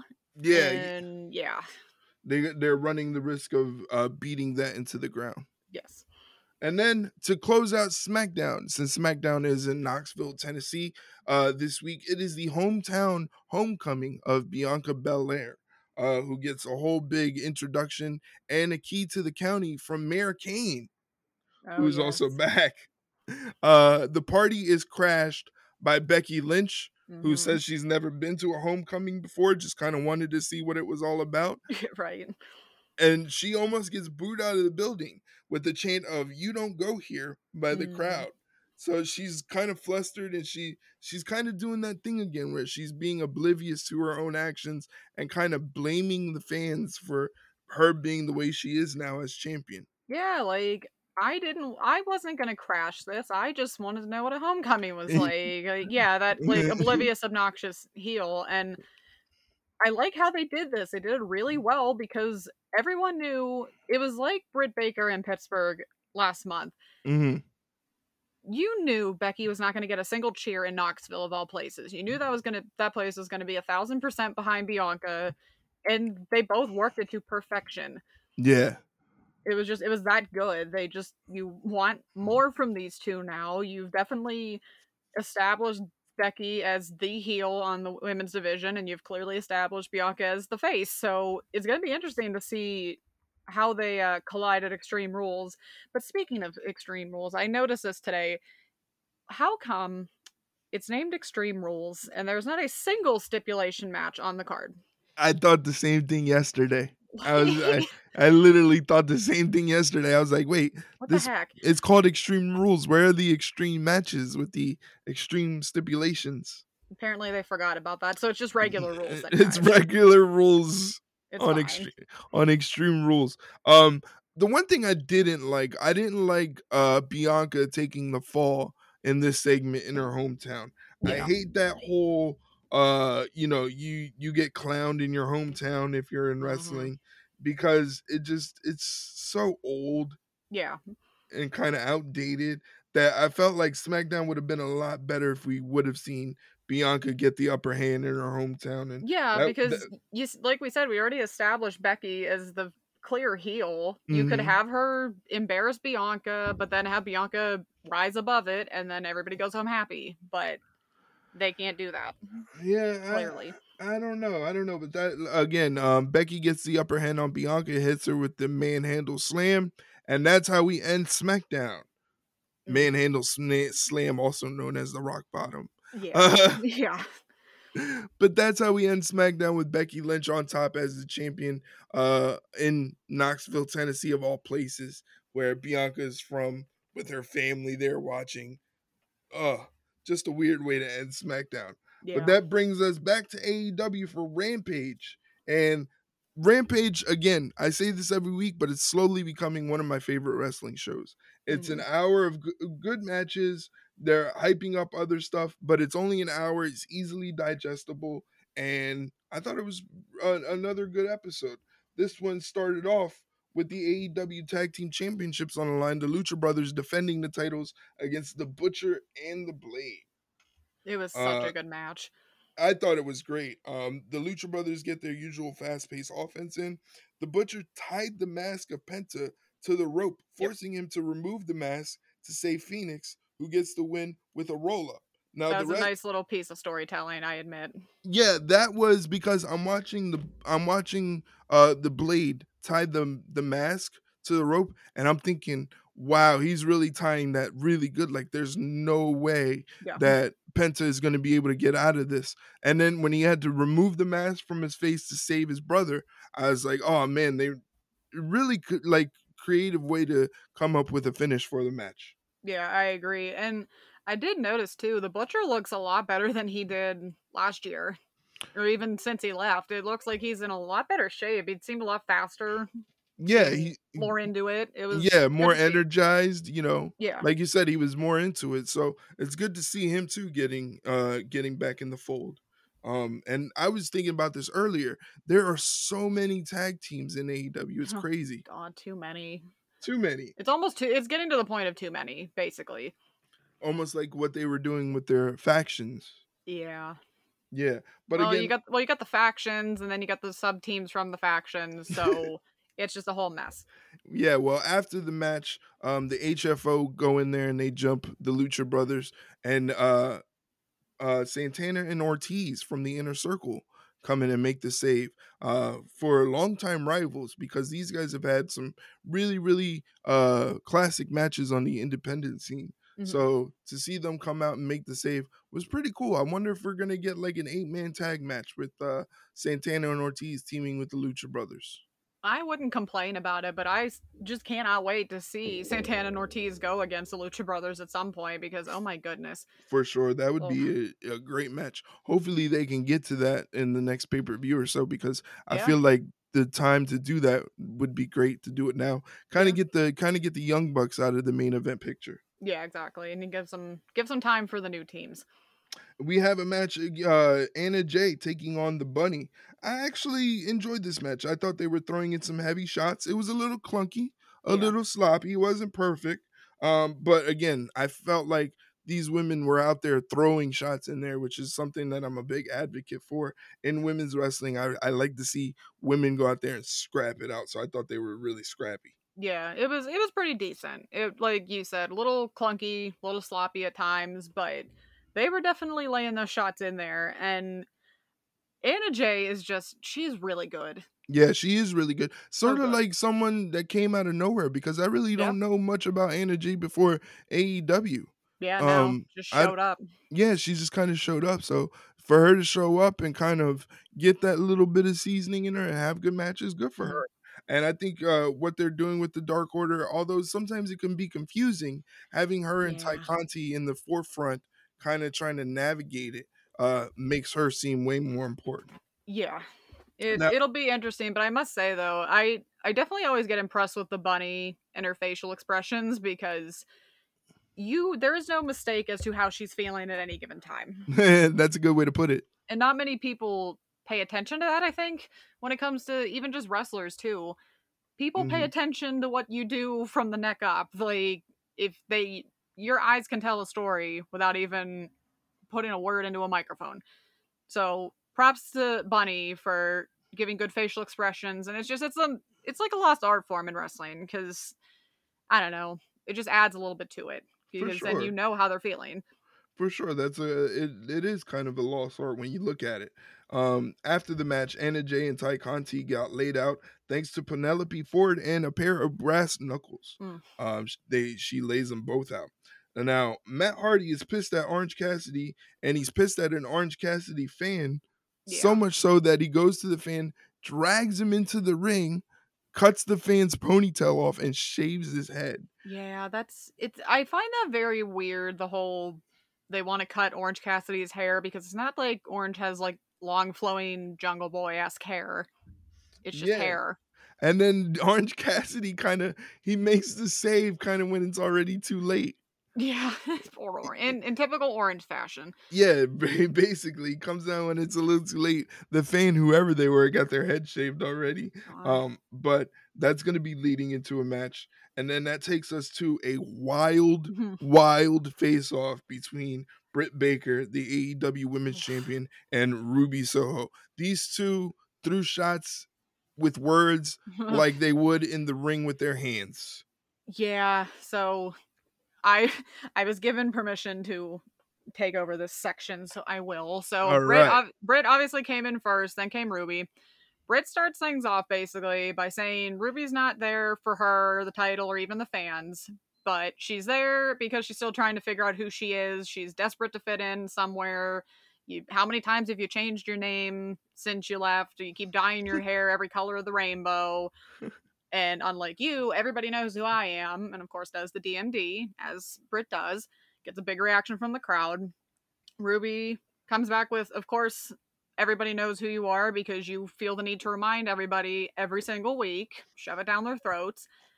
Ruby says she knows exactly who she is. Up until now, she never had the freedom to prove it, so that was a little bit of a shot at WWE, Ooh. which eh, I I think we both said the same thing. We're like, oh, We're like, oh, Ruby went there. yeah. But um, as if that wasn't bad enough, we take it even further. She says, Britt, you basically are just every other broad that I've stepped across the ring with. You're entitled, you're self centered, and you're banging some dude in the back. Whew. Oh my god, yeah, like poor Adam. And um Ruby's trying to figure out if there's anything more to Britt than what she sees on the surface. And uh, Britt fires back by saying, I'm still trying to figure out why you're lying to everyone by calling yourself the runaway because you didn't run away, you got fired. Bam. Shot returned. and honestly, through this that promo, I'm like, okay, that's where we're gonna start the fighting because that's usually like that's pretty that's almost like the catering comment she had a few weeks ago. yeah. But surprisingly, Ruby, instead of just dropping the mic and laying her out, she said, You know what? You're not wrong. I was fired. But you know, it's the best thing to ever happen to me because now I'm here in AEW. And then forces Britt to look at her in the eyes, like actually snaps her fingers in her face. And they're deadlocked, like nose to nose, basically. And she wants Britt to look at the woman she's messing with, but she's surprised that Britt can even see because her head is so far up Tony Khan's ass Bam. Shot fired again. She says, you know, Britt, you can keep calling yourself whatever you want because after Dynamite Grand Slam in New York next week, you're not going to be able to call yourself AEW Women's World Champion anymore. Obviously, everybody likes that. Uh, Britt tries to cheap shot Ruby with the title, but Ruby gets out of the way, uh, beats her up a little bit, chases Britt from the ring, and Ruby holds up the championship as Britt is uh, backing up from the ring. I think we can both say that was absolutely the best part of Di- of Rampage. Yeah, it was a. it was a money segment. Oh, I love that. If anybody is not excited for that title match now after watching that, I don't know what it's going to take for you because oh my god, it was they did not hold anything back. They Mm-mm. went there. They saw the line and stepped 10 miles over it. Yeah. Sometimes you Um, got to do that, you know? Yeah, and they didn't look uncomfortable at all. No line flubbing, nothing no, like that. like it would have been very easy for anybody to be flustered hearing Mm-hmm. any of that stuff in general, but they just without missing a beat just shot fired, shot returned, shot fired, shot returned. It was just so good and oh, I can't wait for this match. I was already excited for this match to begin with, but after that it's like can they just have fight right now? like Not only that, with with Ruby holding up the title oh, end of the segment, man, she looked like a champion. it looks so good. She looked like a champion. Like she looked like someone who could honestly be a threat to to Britt Baker. And we haven't seen anyone really be a threat to Britt Baker as the champion so far. But Ruby definitely looks like um you know a threat and she has the crowd behind her. It- Yeah. it's it's it's how we describe Ruby Soho as sort of the counterculture to wrestling. She's Yep. different in in size and stature and look.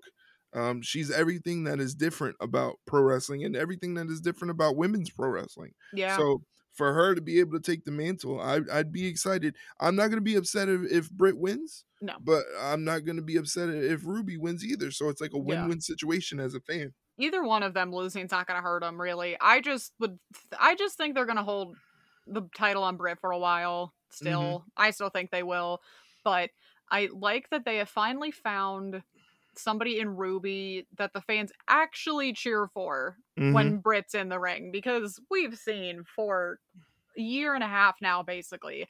It doesn't matter who she's in the ring with. It could be a fan favorite. Everybody's cheering for Brit. She's supposed to be the bad guy right.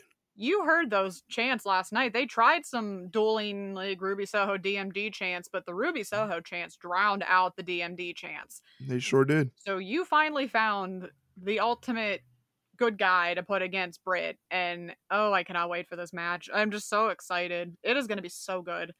Yeah, I'm excited for the match too. I think they're really going to have a barn burner. They're really going to steal the show. Yes. Um, and then that leads us to the main event of the evening. Fuego del Sol got beat by Miro again, and this time Yeah. subsequently lost the keys to his car. Um, after the bell, Miro put Fuego in the game over submission until Sammy Guevara makes the save. But poor Fuego del Sol doesn't have a car anymore. yeah, I'm not entirely sure what the point of that was. Honestly, It felt like a it felt like a Jim Cornette sort of stipulation where you put your car up. yeah. It you know, just it was odd. and and again, it was one of those matches where you kind of knew what was going to happen. Yeah. You knew you knew Miro, you knew Fuego. Uh, bless his heart, wasn't going to be able to get the job done. no, poor guy. Um, yeah. But I am excited for a potential Sammy Guevara Miro uh, feud for the TNT title. I think Sammy Guevara for like he's like untapped. You know, Yeah. like people are really behind him, and he Mhm. could be a big star in, in within a couple months to a year for AEW. So, Oh, yeah. um, this match potentially, if it does happen, can be pretty big, and I'm excited to see it. I am too. I just wish Eddie would have ended up winning the title, mostly because I Mhm. just think he'd be a really good TNT champion. He'll be a champion at some point, but yeah, Sammy Guevara and Miro is going to be a really, really good match. excited to see it. And that's how we end AEW Rampage. Now, again, they got a big week coming up, big matches. CM Punk's going to be on the show, um, making his return to the ring in seven years on TV. So, Yes. again, Rampage is not to be missed. And they're adding an extra hour. So, that's four hours worth Oh, of AEW programming. can't so- wait.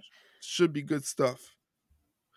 And that finishes up our recaps for this episode. We went through everything. We went through Raw, SmackDown, NXT, Rampage, Dynamite. But now it brings us to the favorite segment of mine of the show where we get to answer your questions. Yes, we got we got a couple this time, and they're they're all over the place with topics, which is good. But Which is what we want. Yes, and I was debating what when to ask this question because it's a little bit of a you should say dark and controversial kind of question. So I figured let's just get it out of the way because we don't want to end like the show on a like sad note or whatever. Mhm. This uh one question comes from my mom. She asked uh, a few. So mom, thank you for this question because this is going to be a rather interesting topic, I'm sure. Uh, what were our thoughts on the Dark Side of the Ring plane ride from hell episode? She was speechless and not in a good way. Yeah, Yeah, I think that's the best way to put it. Speechless and not in a good way. I felt like I Um, needed a shower after watching it. It was yeah, not good. it was. It's not a good look for professional wrestling. It's just No. eh, it's just one of those things that makes me glad that we're in an era where wrestling is not all about the the women, the drugs, and the booze. It's more so about video games and working out. Yeah. Um, but that doesn't excuse what happened no. at all. It No. was a disgusting display of non-professionalism. Yeah. People could have gotten hurt, could have Yeah. could have gotten killed. Yeah. um and just not good not good No, It wasn't good, and it made a lot of people look really, really bad. really really bad uh people you know are losing money because of Mhm. this and Yep. losing their jobs which rightfully so you Yeah. engage in this sort of behavior you got to pay the consequences and Yeah. sometimes the consequences they take uh they take close to 10 years but they do come Yeah, and honestly, I the stuff with Ric Flair and Tommy Dreamer was the worst of it, believe me, and we'll Mhm. touch on that in a minute. But I was also kind of um I kind of felt bad for Terri Runnels too, because when she was talking about the stuff with Lesnar Mhm. and the stuff with uh Dustin on the plane, I Mhm. thought it was very sad how both times she was basically told, "Oh, don't sell it." yeah Which, yeah, don't sell it means don't give it a reaction because then it'll just give them incentive to do it again. But I think it also kind of meant, yeah, don't say anything about it because it's just gonna be harder for you at the workplace, which is sad. Yeah, um the and what's interesting about it is that Terri Runnels story has been told a bunch of times, Yeah. you know? So like for people to still be shocked by it Mm. is, is very telling just ah, man, it's not a good look for wrestling. That's that's No. basically the gist of it. Not a good look for wrestling, but hopefully we've gone past that. Hopefully, you know, people who did wrong can realize the their actions. I mean, what Tommy Dreamer did, Mm. it didn't do him any favors. That was not smart. That was really not smart. I'm just sitting there watching it thinking, what the hell are you doing? I'm like, I- dude, shut up. let's be honest here. and Let's be completely honest here. When he basically said, "Oh, Rick's not the kind of guy that would ever like force himself upon somebody." Really? Do you think people are actually going to believe that? Yeah, Come I on. didn't believe that one bit. Like, come on. That was a load of crap and he knows it, but yeah, not a very good look for him and reportedly he got suspended from Impact for it. Yeah, he's suspended from Impact. Uh, Ric Flair had his campaign commercial for uh, Card Shield put on hold. Yeah. So, you know, the chickens are coming home to roost. Yeah, and honestly, rightfully so, because it shouldn't matter if Ric Flair's considered one of the greatest of all time, because basically in the episode it was implied he never got in trouble and got a No, pass because no, they- he was they- Ric Flair. Yeah, that's exactly what it was. They they asked JR like, okay, you know, Dustin got in trouble, Curt Hennig got fired, Scott Hall got fired. How come Ric Flair didn't get fired? And JR just said it. You know, he he's a made man. Which is sad. And yeah, and I'm kind of struggling with it. It does, does Jr. take any blame? Um, well, For- yeah, it's tough because then, if I remember correctly, Vince and Linda McMahon were on the flight too, and Yeah. it seemed like they had no idea what's going on. No, which- and- how did you not know what was going on? And the only time they did what they d- did was send Jr. out there to Yeah. to fix things. The- And JR's yeah, Jr. said. You know, I, I'm I'm only one person. Yeah, I can't be the person that makes sure everybody else is being an adult. Yeah. You know, which which I I understand what he's saying. can't be a He- babysitter. He's not a baby. That's not what he's paid to do. He's No, not and- paid to make sure that the adults act like adults. No, and you shouldn't have to worry about grown men acting like five year olds. Yeah. It, But- it was just like I said, I'm glad wrestling is in a place now where it's not about women or booze or drugs or steroids. It's more so about just playing video games and honestly. wrestling and, and working out. Yeah, I mean, definitely there's still improvements for things, but Oh, for sure, it's for definitely sure. not what it used to be. Yeah. Thank and- God. Yeah, thank God for that. God. Um. So from a very depressing kind of question to my mom's other question, which is more happy. Um, has there ever been a better wrestling wedding than Index Hatchet and all?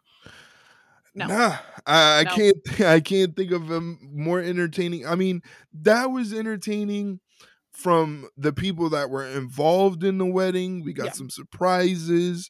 We got Dexter uh, making the the officiant pass out from getting Oh. choked out. Everything.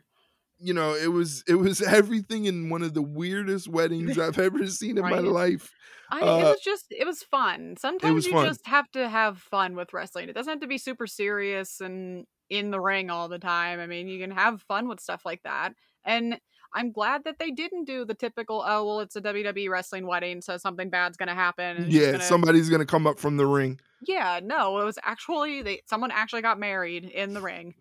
Oh And, man, and they lived happily ever after. So I'm interested to see what they're gonna do with that moving forward. But I'm just glad that it went the way it did because it couldn't have went any better. I love the Instagram pictures of after the wedding where like they're doing the way thing and then like Dexter's just right in the middle. And it, yeah, it's just like re yeah, it was. I it would was love perfect. to see him be like a part of the way. I would love to see that be a thing.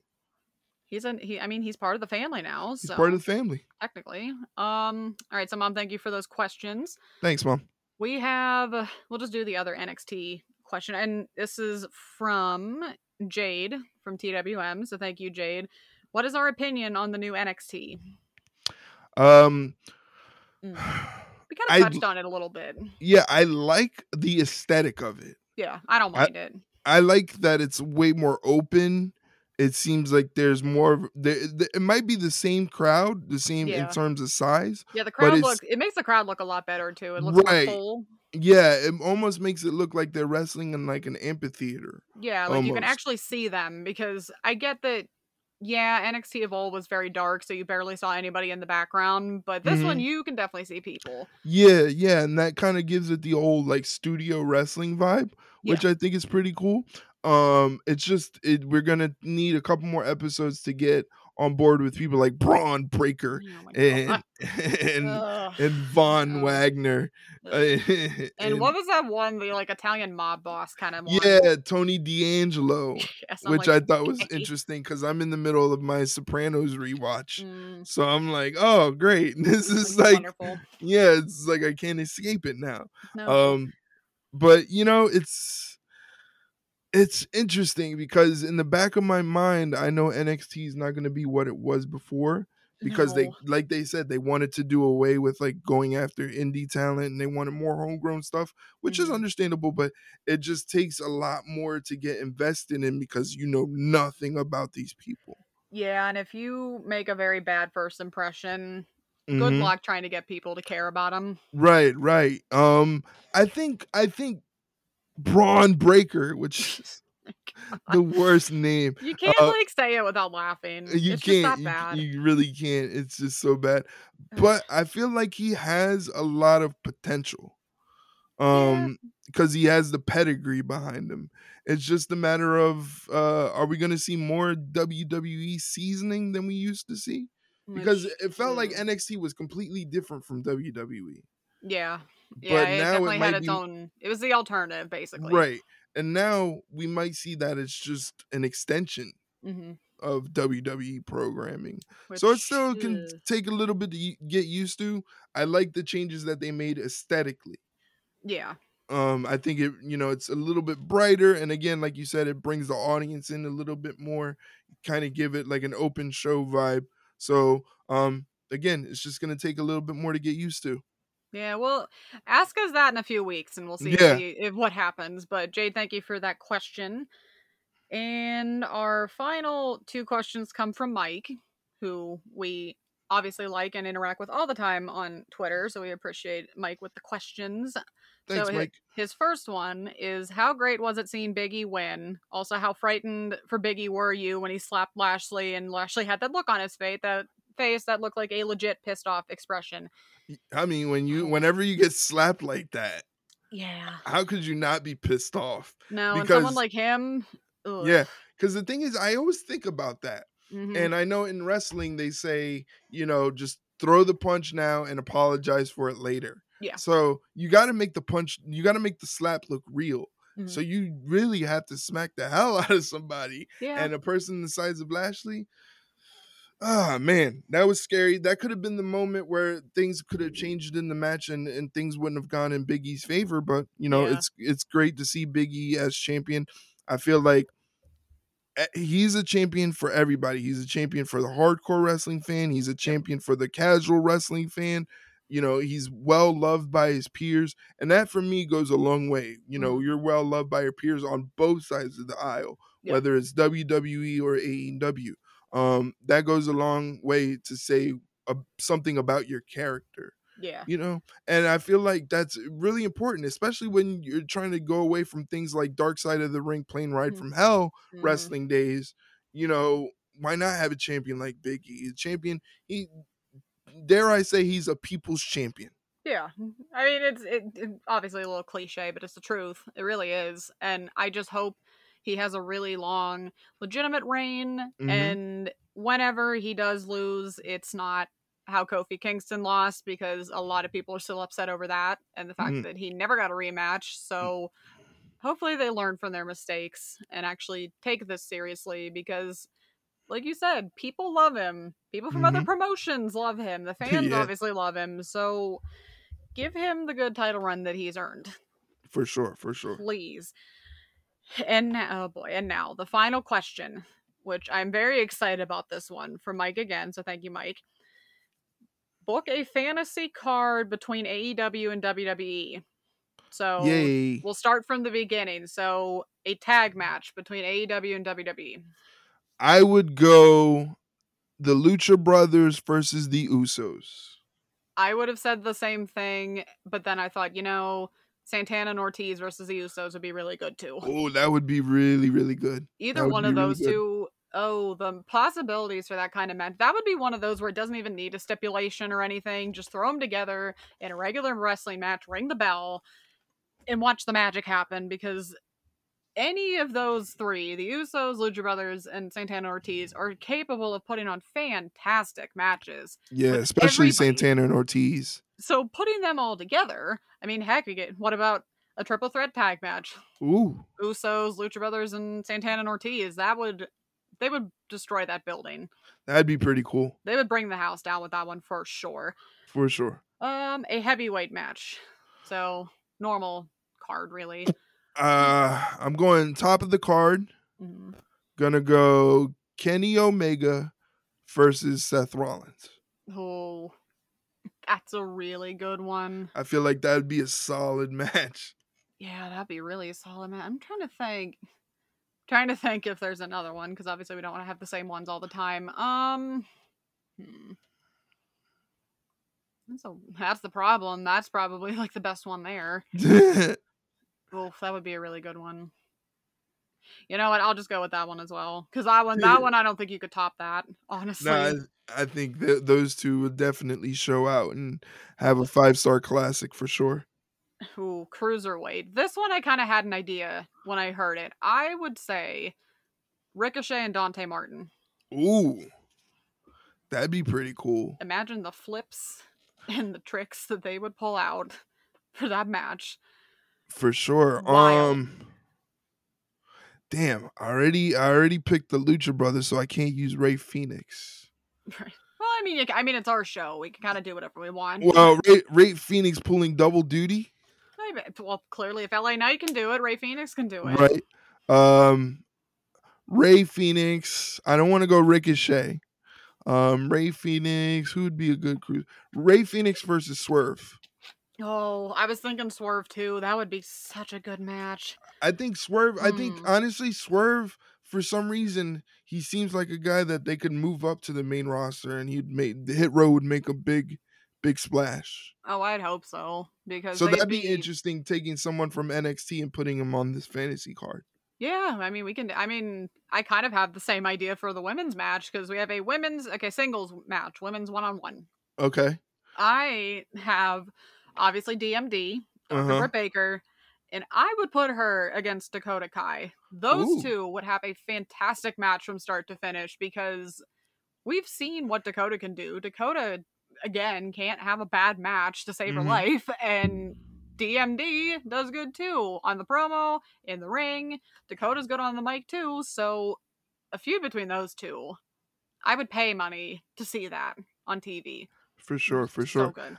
I feel like I'm going all top stars here, but I'd love to see, especially promo wise, DMD against Charlotte Flair. Ooh. I I feel like the I can both see are- her and Becky Lynch too. her and Becky Lynch, but I feel like when you have two alpha females Mm-hmm.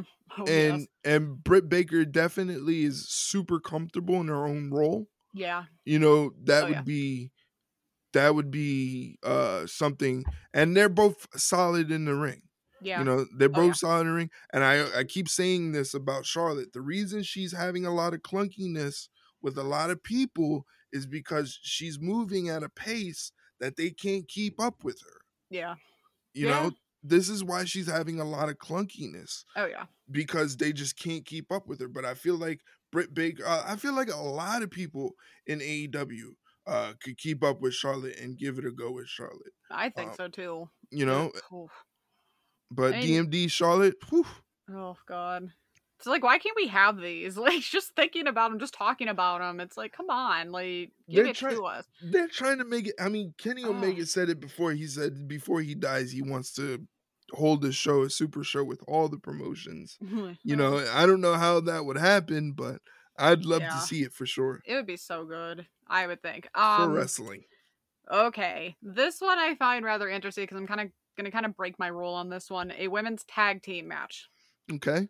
So I kind of am going to break the rule of just throwing people together for the sake of throwing them together, but I have I put these four women together for a reason. I would want to see in a tag match Shayna Baszler and Sonya Deville against Leyla Hirsch and Thunder Rosa. Ooh. The four of them would absolutely bring it. They all have MMA backgrounds, so they all know how to strike. They all know how to like submission holds. They all know how to lay the shots in. So Mhm. that would be a very wild, very hard hitting, very intense match, and it would just be insane to watch. That would be like kind of like a sleeper hit, I would think. Yeah, I think so too. Um for me, I'm probably gonna do what I did and take uh some people from NXT. hmm Um probably I would like to see Io Shirai and Zoey Stark versus Thunder Rosa and Ruby Soho. Ooh, yeah, that would be a good one too. I like that. I like Yeah, I think Ruby Soho and Thunder Rosa would be a great tag team. God, yeah, they would. That would be real. Oh, I didn't even think about that. Yeah, that's a really good one too. Damn. All right, and then we have to do two other matches of whomever. Two other matches of whomever. Oh boy. Um, Damn. Hmm. Mm. This is tough. yeah, this is tough. Um, We got to. Th- I I got to throw the tribal chief in there, of course. but I don't want to do him against Moxley. Hmm I don't want to do that. Hmm. Tribal Chief versus CM Punk would be good, especially Oh yeah. now, like now that they're seven years apart from when they first like kind of locked up. Yeah. Roman versus CM Punk would be good. that would be Roman really versus good. Darby Allin. My God, that's so good. Ro- Roman versus Darby Allin would be great because Darby Mm. Allin's a great underdog. Right. So, and he's He's not the type to quit. So, if Roman puts him in that guillotine, the only way he's going to win is putting Darby to sleep because Darby's not going to give up. Yeah. No, he would. He would literally run through a wall just to win a match. Yeah. So, He's I- come pretty close to doing so. so I mean, yeah. Roman Darby Allin probably be the only one I can come up with that I Um, really like. I'm trying to think of another women's match because there's so many other women on the rosters. Um, so yeah, you mentioned Ruby, so I'm like, yeah, I gotta throw Ruby in there. Let me think. Um, I love when we have questions like this because yeah, it sounds very stupid when like it might sound really dumb, but we just say them because we think it would be a good match. I would put who. I already said Dakota, so she's out. Mhm. Um, I mean, Dakota could pull double duty in a card, though. Just saying. But Uh, well, for the sake of this, we'll leave her out. Um, I would like to see personally Ruby Soho and Rhea Ripley. ooh. That would hurt both of us because we love them both, but that's like the counterculture of wrestling. That's going a against each great match. That would be so good. And then I'd love to put Malakai for someone, but I really don't think I'm trying to think of somebody that like could even come close to Malakai. Um did we ever I mean, did we ever see Malakai and Swerve ever wrestle? I don't think they did. No, they never did. That'd be good to see. I think that'd be a good one just with the striking abilities alone. Or Malakai and Damian Priest. Oh yeah, that would be a really good one. My mom would have an aneurysm if those two actually wrestled. She wouldn't know who to root for. That'd be great. Oh, that'd be good too. You know? Let's just keep going just for the sake of it. Let's see. um, Adam. Who would be another good one with Adam? Adam Um, Cole and Oh. Hmm. Adam Cole and I want to say Shinsuke. Oh yeah, that would be really good. Adam Cole and Shinsuke would be Um, really good. I will also um, say Keith Lee and Powerhouse Hobbs. Oh, that'd be a lot of fun. That would be that'd be a car crash in a good way. That'd be a Um, lot of fun. I feel like we need Uh, Hangman too. We haven't mentioned Hangman. That's a problem. We- Mike, you could have literally just told us pick twelve matches, and we probably could have done it. Um, Hangman. Another a good one with Hangman could be. Hmm. Hangman and AJ Styles. Oh yeah, that's a good one too. Actually, I just realized too. Malakai and Karrion Kross. Ooh, That's another good one. That's yeah. NXT Karrion Kross. let's, let's- let's make that distinction there. NXT Karrion Kross against Malakai Black That'd be um, great. What's Um, Scarlett. You have to say what's Scarlett. Um. Hmm. trying to think of any more. Trying to think is I'm I'm sure Io's probably wrestled like Riho and them on the in Japan. I, they I would assume so. she probably has. That would be a good match though too. Um. Oh, why did I? How did I forget? No, I. I also another one. We're just gonna go for. We're just gonna spout off matches because I know we're repeating. But I just realized, I don't know why I didn't think of this sooner. Kris Statlander and Rhea Ripley. Ooh, both similar size and Oh. stature.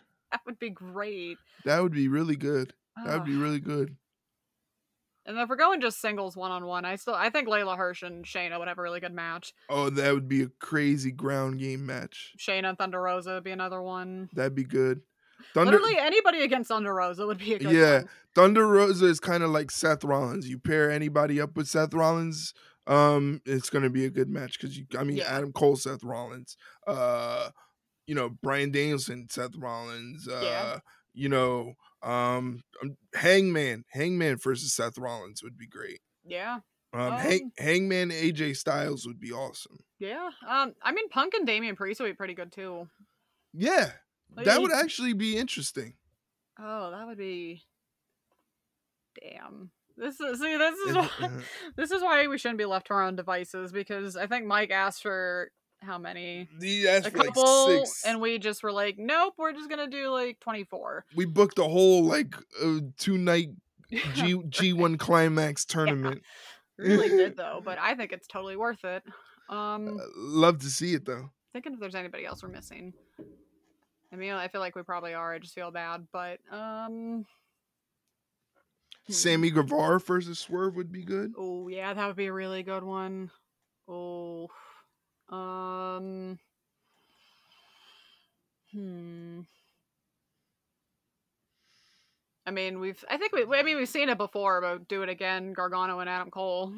Oh yeah, I mean, that's always good. Adam versus Swerve would be good too. for sure. Um, Finn ba- Finn Balor.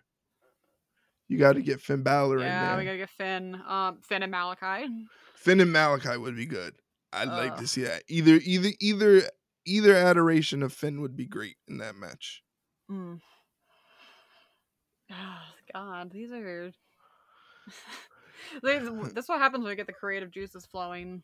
You could throw out a whole twenty match card, and you know, We got it. yeah, right. We'll do it. I mean, why not? Um, just making sure I'm not forgetting anybody. Um. Oh, Eddie Kingston and Damian Priest. That'd be good. That'd be Smash Mouth. Sh- Sheamus versus Eddie Kingston. Yes, I was just about to say that. Sheamus be, versus Eddie Kingston would Yeah. be great. Um, Uh, trying to think of other. who we put with Drew McIntyre? Hmm. Hmm. Brian Cage. Oh yeah. Brian Yeah. Cage. Oh No. Brian Cage and Cesaro. Yes. Oh, all. Oh yeah, that would. Could you imagine Brian Cage and Cesaro. the one? Could you imagine Cesaro swinging Brian Cage? Oh, that'd be a lot of fun. I mean, he would. He would too. He can do it. Um, yeah, Oh. he definitely could. Swerve and Ricky Starks. Ooh, Completely that. forgot about Ricky Starks, but I like oh, that'd be a that. good one. I like that. Um, uh, clearly we're forgetting about the matchup like Roman Reigns versus Hook. Clearly, yeah, right. Um, Send Hook. uh, Sand Hook. Jeez, I feel like Big E and Hobbs would be another good one. Obviously, Yeah. because of their Twitter exchange, Two meaty men slapping meat. slapping each other. Um, oh, there's just so many. There's just the possibilities are really endless. Really. Yeah, I mean, the hell they could even revisit Matt versus Jeff. Ooh, Haven't had that in a while. that'd be cool. Oh. Okay. I mean, I feel like if we keep, we could honestly keep Eh, going for we another could like, have a whole. minutes. Yeah, we could have a whole show. We could fill up an entire Uh, month worth of wrestling shows. With I'm telling you. But Mike, thank you for that question. That was a fun one. That was sure. a fun one. Oh, that was too fun. Oh God. All right. Do we have any more on the docket? I think that is it. All right. Well, that was a lot of fun. That got my brain going. Right now, it's like okay, we need to, we need to like get 2K22 when it comes out. We need to make the Yeah. wrestlers. hmm And we need to make this happen. Definitely put it up on Twitch or something. Right? That would. Oh, that'd be so much fun. That'd be fun. We could. We we gotta. We gotta. We gotta plan this out. We have to. We got to. We have a couple like, ideas up our sleeves, so we'll have to see, wait and see what we for sure. For sure. Um. But yeah, since we finished up the questions, might as well let everybody know where they can check out this episode. This episode is all across the internet, wherever you listen to your podcast. Just search for the Ringside Rundown and hit subscribe. You can find us on Spotify, Apple, Google, and it's distributed through Anchor FM. So go to anchor.fm slash ringside hyphen rundown. And there you can also leave us some voice messages if you want to get involved in the show. Uh, just leave us some voice messages. But uh, uh, most people like to leave us questions via Twitter. So make sure you're following us on Twitter at Ringside Rundown. Again, that's at Ringside Rundown on Twitter. You can send us questions there. Check out our tweets. Every time there's a big pay per view, doing match polls on there and stuff like that. So make sure you give us a follow on Twitter. Uh, you can follow me on Twitter at Wrestling Chron. That's Wrestling C H R O N. Shay, where can they find you on Twitter? You can find me on Twitter at Shailene Hickson 21.